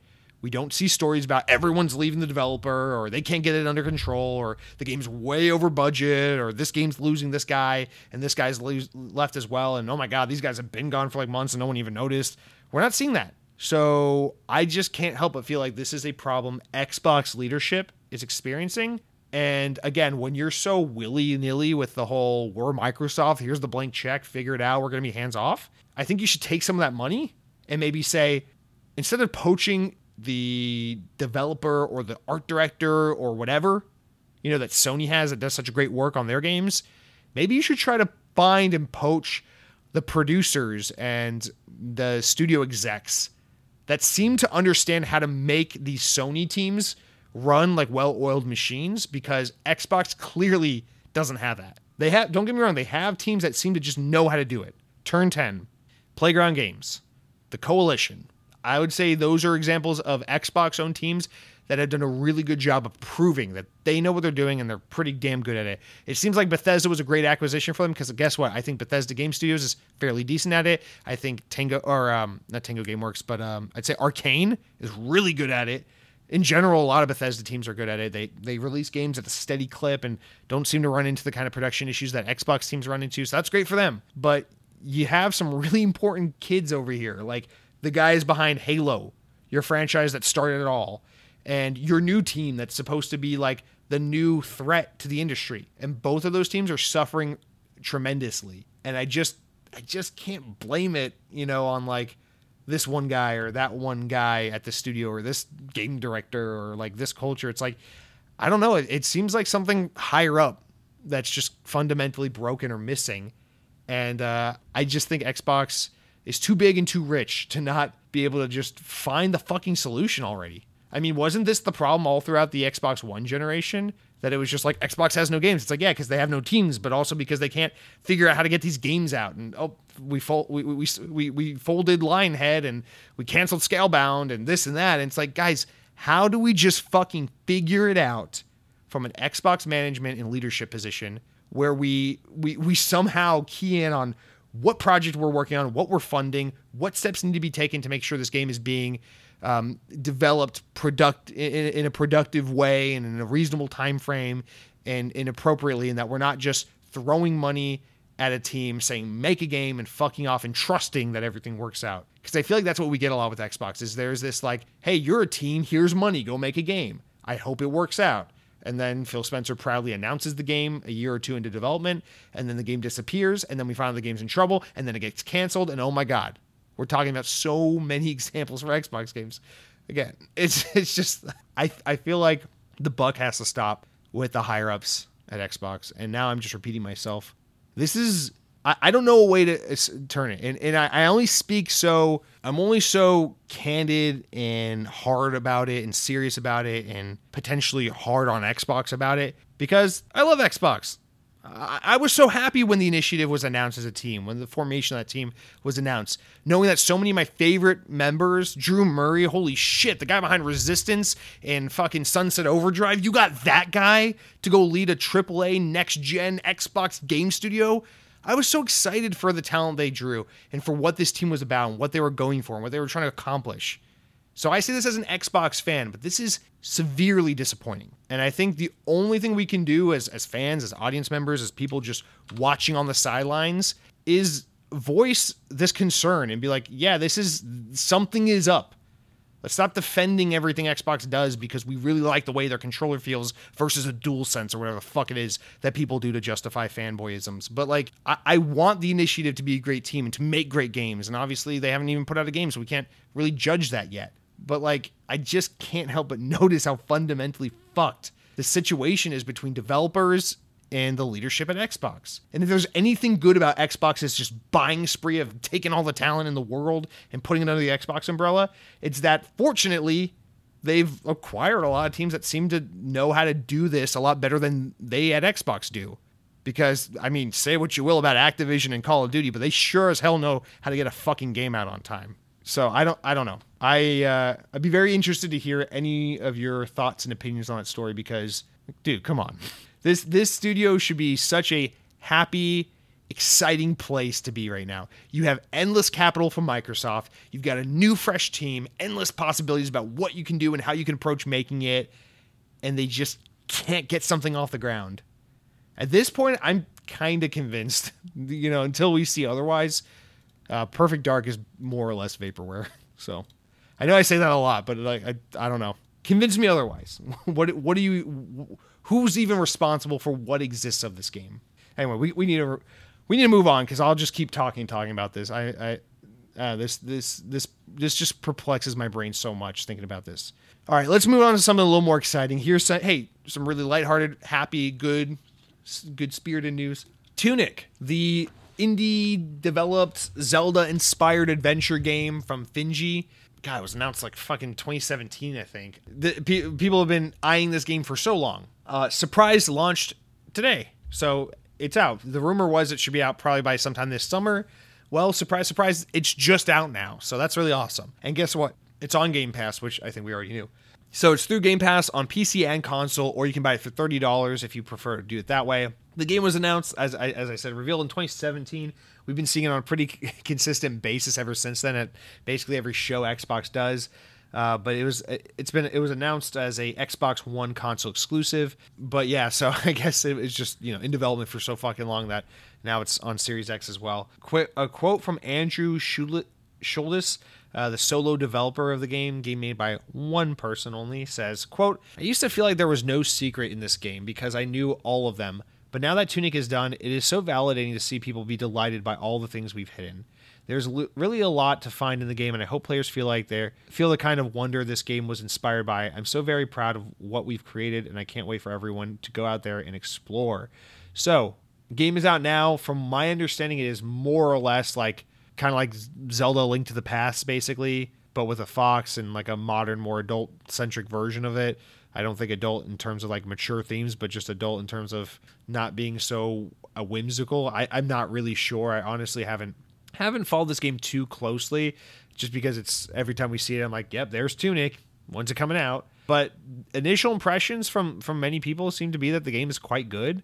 Um, I'll definitely be eager to give this game a try. I'll definitely download it and give it give it a go. I'll be quite honest. I I've never been much of how do I say this because you guys know I was a huge Nintendo fan, especially I mean up until relatively recently. I especially my younger years, I was very very Nintendo centric as a gamer.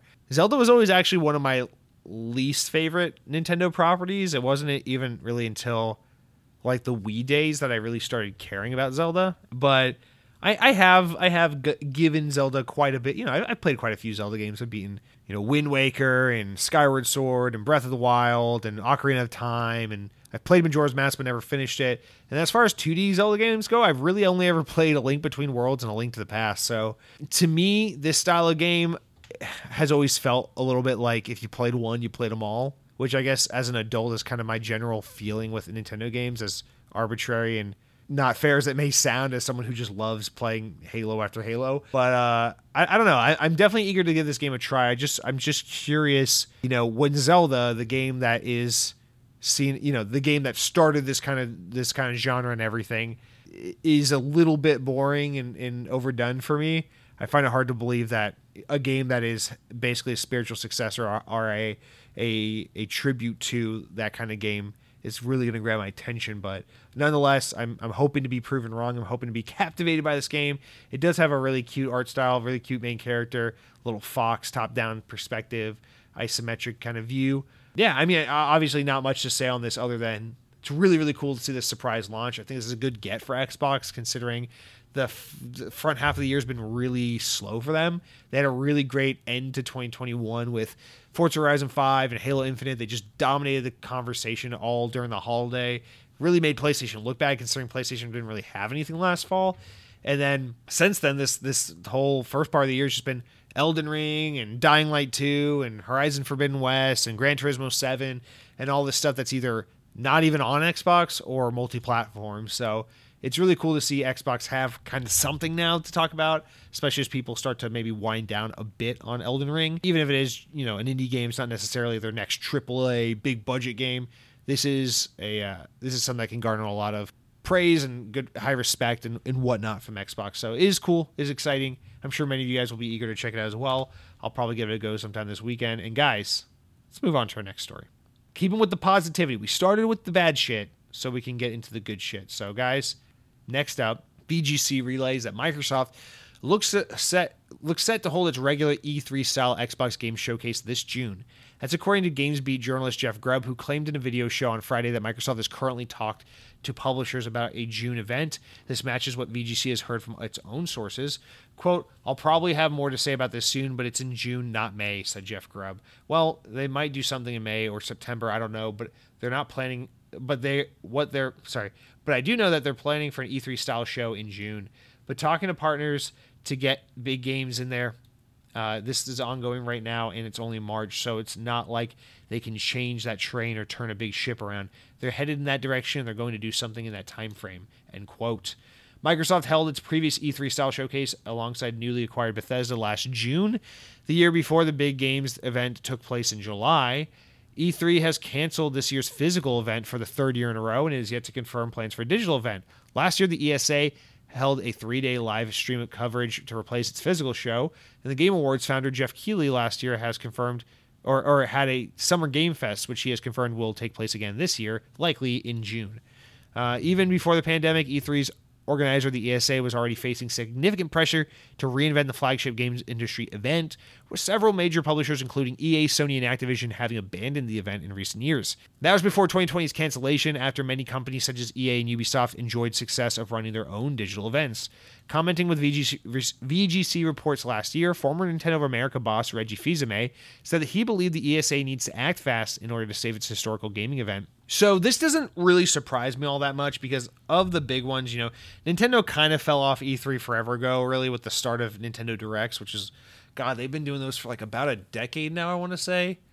Man, maybe they started Directs, I want to say in like fuck, like 2012, 2013, somewhere around that time. But um, yeah, I mean, they've been doing it for about a decade now, and I, I really would say that that was the catalyst for getting away from E3. Because even though Nintendo Directs were generally held at E3, they then started doing other Nintendo Directs around the year. At you know, it was kind of their own separate thing they did um, during E3 time, but wasn't necessarily an E3 affiliated event. And uh, then it only got worse. We saw EA kind of do their own thing right before E3, um, right across the street from E3, and Sony famously bowed out at E3 uh, a year or two before COVID hit. So they, they were already kind of seeing the writing on the wall and everything. So really, when you look at it, the only big runner who's really stuck through with E3 this whole time has been Microsoft. They they always have gone all out for E3. They always do a super big show. They've never really talked about maybe getting away from it. They've always been very enthusiastic about their support for E3 and being a part of it. And so it doesn't surprise me that even, you know, maybe we'll get an E3 digital event this year, maybe not it doesn't really surprise me that with or without it, Microsoft is planning on basically doing the same kind of thing they would do at E3 around the same time of year, with or without it, because they just rely on that similar kind of event that they can that they've notably or famously been known to provide. So that doesn't really surprise me. It seems very much in line with what we've seen from Xbox, even in the face of other teams and other companies dropping out and falling away from E3. Um, now, as the article mentions, it's it's possible that they're maybe looking to do their event during the Summer Game Fest, and that maybe the Summer Game Fest just turns into E3's replacement, which is I obviously Geoff Keighley and probably a lot of teams' kind of ultimate goal. But more important than that, I think what we see just more than ever is that, and this is something COVID really taught a lot of these these teams is that like you can control your message and just have the spotlight all to yourself whenever you want. And that's kind of the beauty of a Nintendo Direct is like you don't have to do it during E3 where it's like, oh man, uh, did you see EA's awesome announcements? Oh, that was so cool. Two hours later, uh, forget about EA. Did you see Sony's awesome announcements? Two hours later, forget about Sony's announcements. Did you see Xbox? You know, and, and by having the autonomy to just do your own show digitally, whenever the fuck you you plan on doing it, you can plan to announce stuff around the competition so that you can dominate the news cycle and dominate the attention of everyone else during that time. Now, is there still value in something like Summer Games Fest or E3? Of course there is, because you don't want there to be a huge event where all the other guys have big, big news to share and you're just nowhere to be found because that also looks bad. It looks like you're you're looks like you're not around like you got nothing up your sleeve. So that's also you know from a marketing perspective a really a really uh, advantageous position to be in as well. And, and i think what you're going to see more and more of is just this kind of like yeah we all kind of show up for the e3 or the summer game fest or the game awards or whatever the event is gamescom. Then we can also kind of like hold our you know hold our fire a little bit and save some of those big announcements for our random showcase we do in the spring or the fall and maybe do quarterly presentations. So you got one every season. You can always kind of drum up the hype just as the hype starts to die down a little bit. And we've seen xbox really start to lean into that a lot as well because they they support all the shows and they've been they've been doing more and more and more events as of late. So i think obviously and this is no, to no one's surprise we are talking about this two years ago when the pandemic began everything that this more or less is the future it's just a matter of when not if but i i don't i don't think it was ever a question whether or not xbox would have a big summer event i think it's really more a matter of is it going to be a digital e3 is that even going to happen? I'm pretty sure at this point it's just not. The ESA is like so fucked. Um, is it going to be Summer Games Fest? I think it's quite possible, but is Xbox finally going to just pull the trigger and do their own independent thing even when there are the there is the option to do another thing that would be the most interesting thing to see because xbox usually goes with the with the main event thing if it's available and will only do their own private event if if nothing else is around as was the case in 2020 so nonetheless, I think regardless of how it ends up going, what event it ends up getting attached to, or if it ends up being independent, I think regardless of that, we're still going to see a pretty similar show to what we get every summer for E3. Um, and I believe June. June sounds about right. Knowing Microsoft, it's usually like the second week of June. So I would let me let me look at a calendar. What is this? What does this year look like? Uh, June. Here we go. They usually do Sunday. They're big on Sundays, but um, I guess in 2020, I think they did like a Thursday. So I'm guessing, I'm guessing either June 9th or June 12th. That's where I'll put my or June 13th either Thursday the 9th, Sunday the 12th, or Monday the 13th. Whether it's E3, Summer Games Fest, or some independent thing, I'm going to guess it's one of those three dates. We'll see if I'm right or wrong. If I'm wrong, I owe all of you guys a sausage McMuffin from McDonald's because that is something I won't feel bad about not getting to eat because I don't care for sausage McMuffins. So, haha, fuck you. All right, next up, guys, let's talk about the Steam Deck. I know a lot of you guys are really enamored by that thing and its potential with Xbox. Windows Central reports that the Steam Deck is arguably the best pre made PC ever built, uh, bristling with power that often beats much more expensive pre built desktop gaming PCs. The pint sized PC runs Valve SteamOS, but today they revealed full support for Windows on Steam Deck with a range of custom drivers. Indeed, Microsoft and Valve are quite friendly these days. The Xbox bringing with Xbox bringing all of its games to Steam. Since Microsoft acquired Bethesda, the subsidiary announced that it's closing its own launcher and shifting all that over to Steam. Valve CEO Gabe Newell also said that they were interested in working with Microsoft to bring native support to Game Pass on, of Game Pass to Steam Deck as well, which we talked about last week. While we wait for deeper integration, Microsoft and Valve are hard at work getting their games verified for SteamOS, and today released an update showcasing all the games that are currently verified. The, the games in question are as follows Deathloop, Psychonauts 2, Hellblade Senua's Sacrifice, The Evil Within, Fallout Sheltered, Battletoads, Max the Curse of Brotherhood, Sea of Thieves, Fallout 4, Forza Horizon 4 and 5, Quantum Break, and State of Decay Year One Survival Edition. Microsoft also shared a list of games that aren't supported due to the anti cheat implementations like Gears 5, Halo Master Chief Collection, and Infinite, Microsoft Flight Simulator. Those games are sadly not yet compatible with Steam Deck, although they should run if you set up full blown Windows on your Steam Deck. Naturally, there are dozens upon dozens of other games from Bethesda and Microsoft that aren't officially verified but should work anyway, like Doom Eternal, Gears Tactics, Grounded, and so on. Verified games are titles that are at least likely are the least likely to give you issues, however, and others should be installed at your own risk. So in some ways, we're already having a little bit of an Xbox on the go experience with uh, with that pretty robust initial lineup. Now, there's not too much to say to this other than it is clear with both I would say Xbox and Steam are both or Valve rather Xbox and Valve are both the most kind of libertarian when it comes to the games industry about just like put everything everywhere and let the consumer choose how and where and when they want to consume. And I think I said this last week when we were talking about Steam Deck as well. It always makes sense. You see a lot of Xbox Live's best features were lifted from Steam. You see a lot of friendliness between Phil Spencer and Gabe Newell. You see a lot of people clamoring for Game Pass and Xbox support on things like Steam Deck, and both companies flirting with the idea and being comfortable with it. So I don't find any of this surprising whatsoever.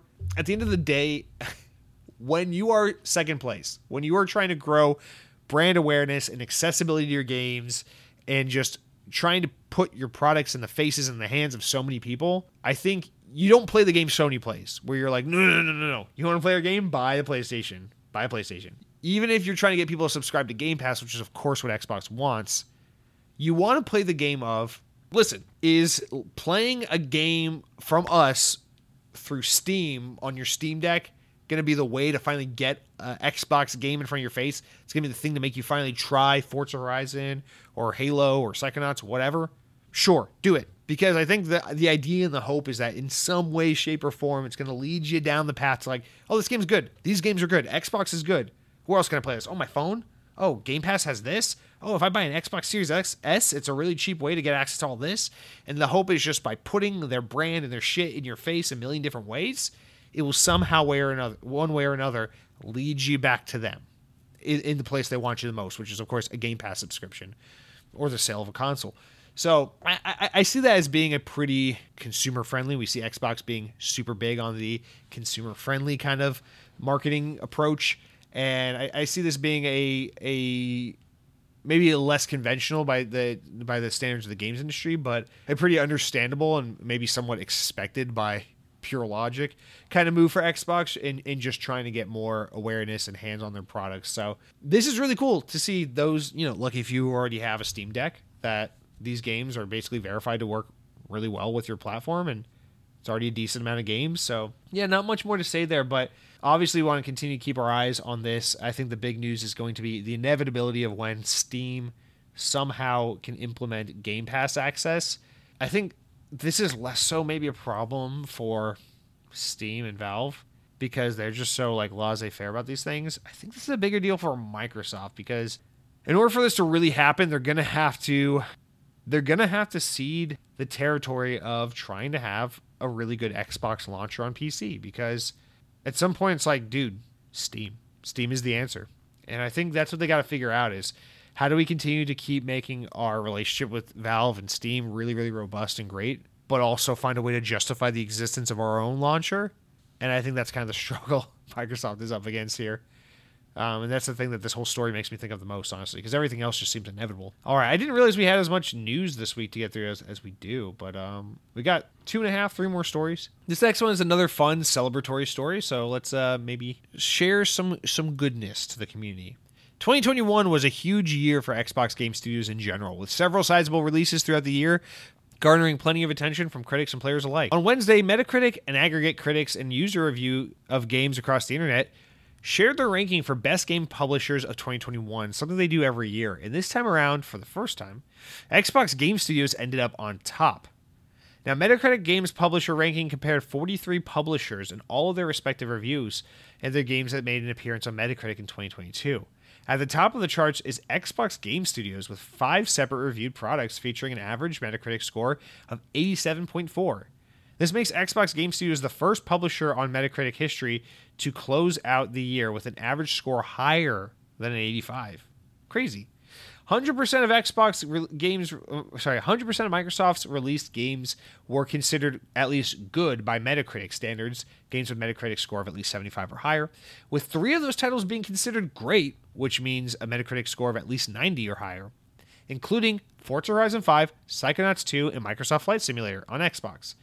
Halo Infinite also reviewed excellently, but just missed the great moniker uh, um, with a score of an 87. Microsoft beat out Sony for the number one spot, which came in second place with an average score of 81.3, with only Destruction All Stars preventing Sony from ending the year with a 100% good games score. Activision Blizzard surprisingly closed out the year in fourth place despite the ongoing controversies at Activision Blizzard and, Xbox, and before Xbox's acquisition of the company is finalized.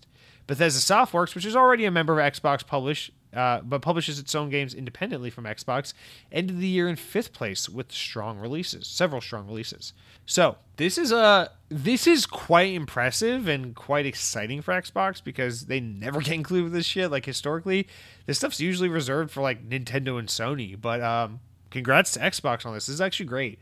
Now I will say these numbers are a little bit like skewed just because, well, one, surprisingly, Xbox just had a lot of first party content last year, which I guess could maybe expose them to more risk of being lower score because the more games you have, the more opportunity there is for a couple things to be duds, even if some things are great. But they had a lot of games out, and in a year where Sony actually didn't have that many games out. And also, as mentioned here, Destruction All Stars over on, on PlayStation was seen as quite a dud, so obviously that holds Sony down quite a bit as it mentions, without that, Sony's score would be significantly higher. So probably wouldn't be the same conversation without, you know, this just being a happenstance of Xbox just happened to put out some pretty high quality games that year, and Sony for once just happened to really fumble with a particularly not great game. So really that's kind of the differentiation differentiating factor. So in a way it kind of seems like a technicality, but at the same time, we're reviewing publishers based on you know we're comparing publishers based on their games released in that year and how they scored and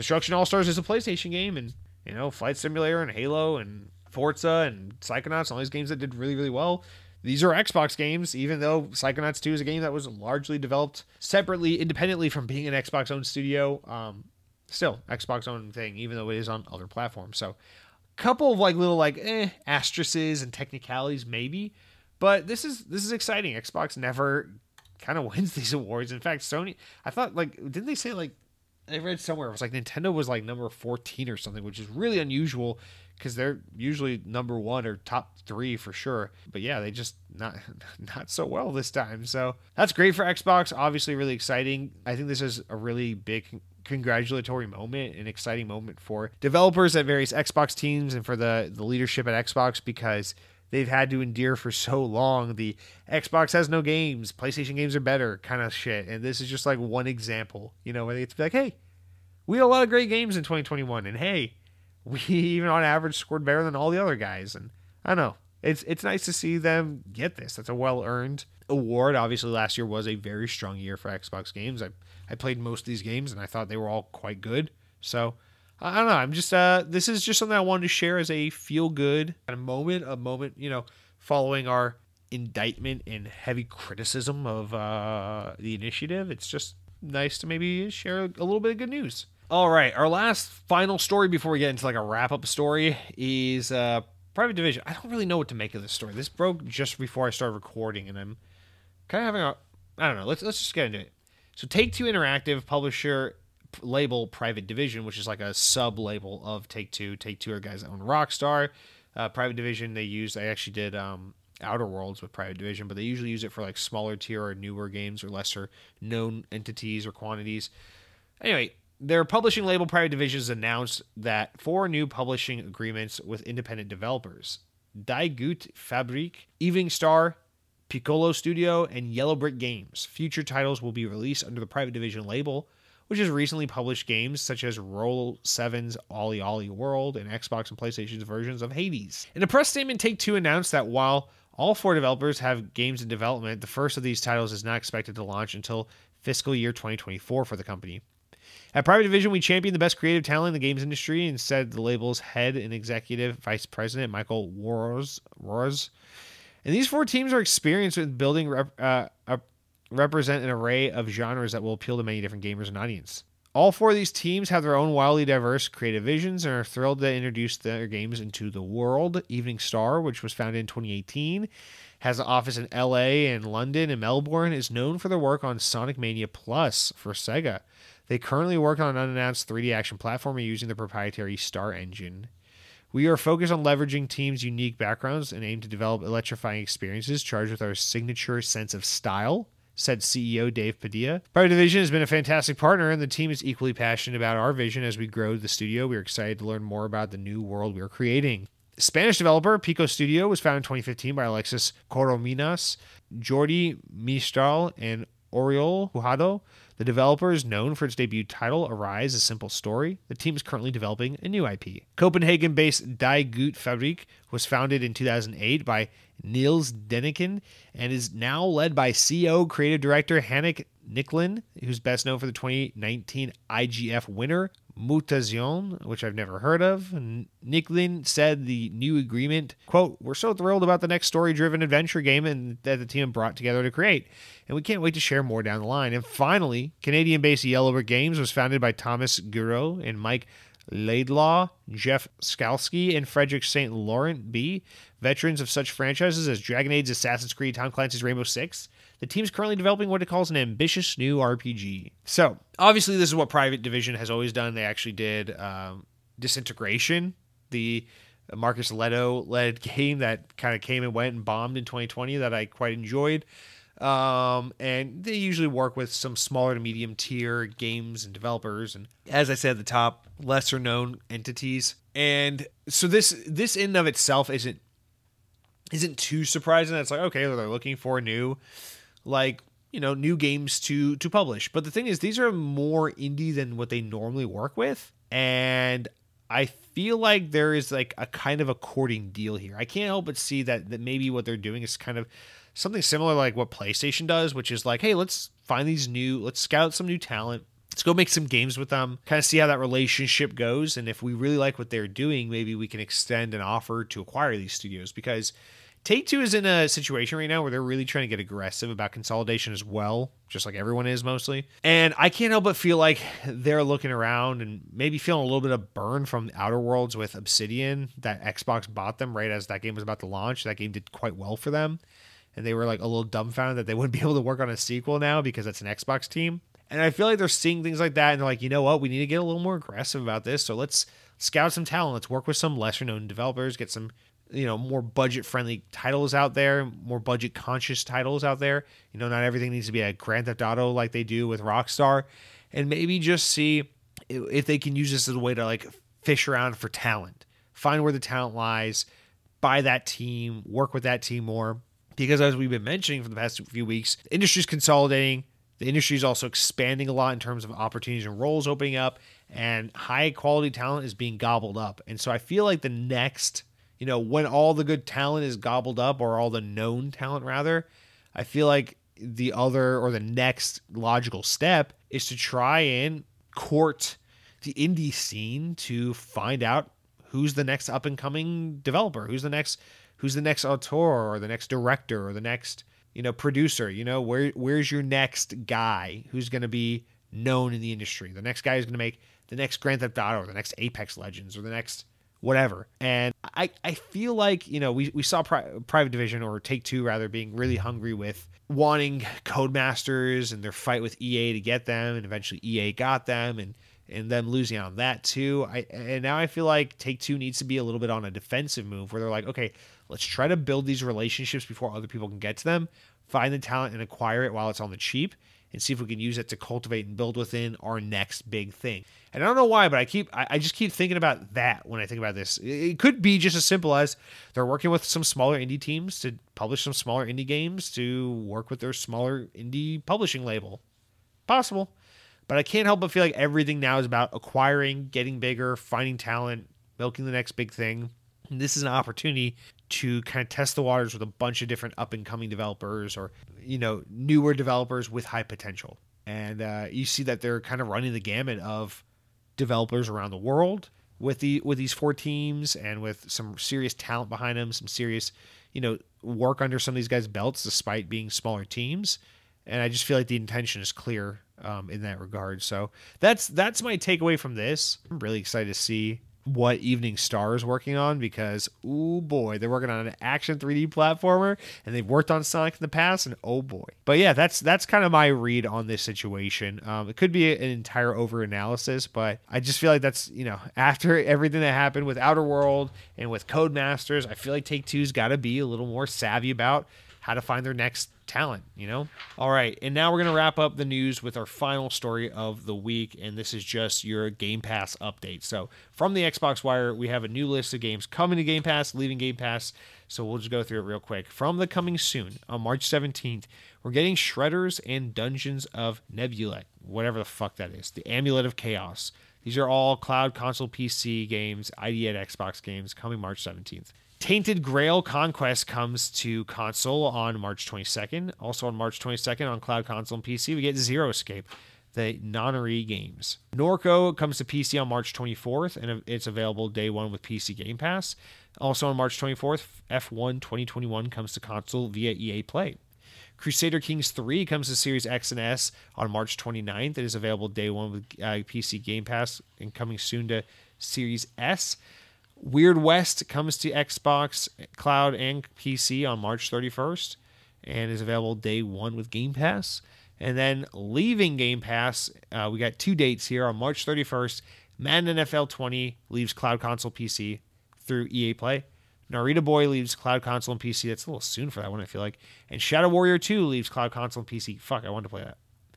And then April 11th, this is the real kicker Destiny 2, Beyond Light, Shadowkeep, and Forsaken, all three expansions are leaving PC. They already left console, so say goodbye to that. But guys, that's going to do it for all of our news this week. A little longer than I thought. I don't know why I thought it was a lighter news week than that, but whatever. It's good. It's good talk. Good time. Guys, let's real quick wrap up with some important enough news stories. These are stories important enough that they make it into the podcast, but not quite important enough that they warrant their own discussion of which we have a few. So, real quick, VGC reports that a new update video for Overwatch 2 has been released, and game director Aaron Keller has announced a closed alpha for the game as well as a new hero. In the update video, they assure fans of the development trouble of the sequel um, and that the team has been conducting steps to um, address this with daily playtests and feedback, giving us confident confidence that we're creating something that you're going to love. Quote. The alpha game will be open to Blizzard employees and Overwatch League pros as soon as they get ready for the next season, but the update is also going to have a separate PvE element for the traditional multiplayer suite of Overwatch context. The first closed PvP beta, though, will launch in late April. According to the update, players interested in participating can go to playoverwatch.com and sign up. And uh, Activision also did confirm that Overwatch 2 is more than likely been delayed till at least 2023. So at least you get to play some form of it soon, but uh, it's going to be a while till we get that game. Next, VGC reports Konami's updated Japanese trademarks for a handful of its properties, including Silent Hill, as spotted by a Reddit user. The western margin of Tokimeki Memorial trademarks were published by Japanese Patent Office on March 15th, and the Silent Hill trademark covers the game software as well as a headset for virtual reality and numerous non-related game goods and services. So Silent Hill probably making a comeback. Sniper Elite 5 has been confirmed for with a release date. Developer Rebellion confirmed the game will release on May 26, 2022, and it's coming to Xbox One, Series consoles, and PC. It will be available on Game Pass day one. Next up, Konami has also announced a new retro compilation celebrating the 80s and 90s era Teenage Mutant Ninja Turtles games. Teenage Mutant Ninja Turtles The Cowabunga Collection consists of 13 separate games covering releases on arcade, SNES, NES, Mega Drive, and Genesis and Game Boy. Now, some of these games are duplicate games just from different platforms, but uh, the compilation is being developed by Digital Eclipse and will include a number of quality of life features aimed at modern players, including save states and point and button mapping. The full list of titles is TMNT Arcade, TMNT Turtles in Time Arcade, TMNT NES, TMNT 2, the arcade game, NES, TMNT 3, Manhattan Project, NES, TMNT Tournament Fighters, NES, TMNT 4, Turtles in Time for the SNES, TMNT Tournament Fighters, SNES, Teenage Mutant Ninja Turtles Hyper Stone Heist, Mega Drive and Genesis version, Teenage Mutant Ninja Turtles Tournament Fighters, Mega Drive and Genesis, Fall of Foot Clan, Game Boy, TMNT 2 back from the sewers Game Boy, and finally TMNT 3 Radical Rescue for Game Boy. And our penultimate quick news story here comes from Windows Central and reads that Gamescom is currently planned to return to a physical in-person event this summer. This marks the departure. This marked its departure for the past two years, which saw fully digital events for the past few years. And according to the press release, Gamescom 2022 will use new hygiene and safety concepts to ensure better safety for attendees while the focus is on large scale in person event, the digital programs aren't being removed. With the return of Opening Night Live at Gamescom, there's no date just yet, but expect that Geoff Keighley, creator and host of Game Awards and Summer Game Fest, will return to the Open Night Live at Gamescom. And finally, VGC reports the Xbox Series consoles monthly sales in Europe were higher than the PS5 for the first time in the month of February. According to GSD Market Report, published by GamesIndustry.biz, shows that the Xbox Series consoles were sold in Europe more than the PS5 consoles. The data covers 10 countries in main, mainland Europe, does not include UK or Germany. However, VGC understands that Series X and S also outsold PS5 in the UK in February. As noted, this has been the case due to current gen system launches in November 2020. Stock has practically been selling as fast as it's been arriving. So, pretty impressive, but of course, as we know, that's largely due to availability of the Series S over most other consoles, but nonetheless, still very impressive. Good for Xbox, of course. Guys, it's going to do for all of our news this week. Let's round out the podcast with a couple reminders. We got new game releases of the week. There are 12 new titles to go over this week, and then as well as games of gold. For the new games coming out, Grand Theft Auto 5 is now officially out on Series X and S. You can get it now. It's only 20 bucks to upgrade for a limited time if you already have it on all the other millions of platforms it's been released on for the past 50 years.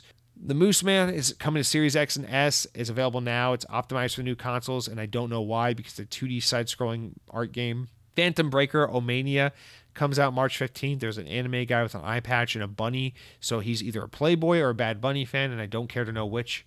Paradise Killer comes out March 16th, and there's a bunch of anime people pointing at the screen, and it looks like an 80s logo, and there's a skeleton with its arms open for some reason. Tunic comes out March 16th. Surprise, surprise, is obviously a love letter to Zelda because the guy literally is dressed like Link, but he's a fox. The Wanderer, Frankenstein's Creature, comes March 16th, and it's just a really pretty picture of a landscape with some sun setting in the background. I don't know what that's about. Wordbreaker by POWGI comes March 16th. Not available in Japan. They made that a note in the title. Not available in Japan. I hope they put that on the box for this game. I hope it gets a physical release and just says Wordbreaker, and then in parentheses, not available in Japan, just so the Japanese know that they can't handle this game. Royal Frontier comes out March 17th. Looks kind of like uh, Fire Emblem or one of those kinds of games. Monster Energy Supercross 5, March 17th, optimized for new consoles, smart delivery. I've always wanted to try one of these. Have you guys ever played any of these? These kind of look fun, but I don't want to spend money on one. Shredders comes to March it comes out March 17th. It's on Xbox Game Pass and it is a snowboarding game. I don't know if it's arcade or not, but if it is, I want to give it a try. And then finally, not finally, Strangers of Paradise Final Fantasy Origin comes out March 18th, optimized for the new consoles, smart delivery title. People really uh, cringing at this game a little bit, but I think it kind of looks like fun from a gameplay perspective. Maybe I'll play it. It does have a uh, demo version, so maybe I'll try that out. I don't know. I really want to play Final Fantasy VII Remake, but Square Enix refuses to put on on Xbox, so fuck me. And then finally, Who Pressed Mute on Uncle Marcus comes out March 18th.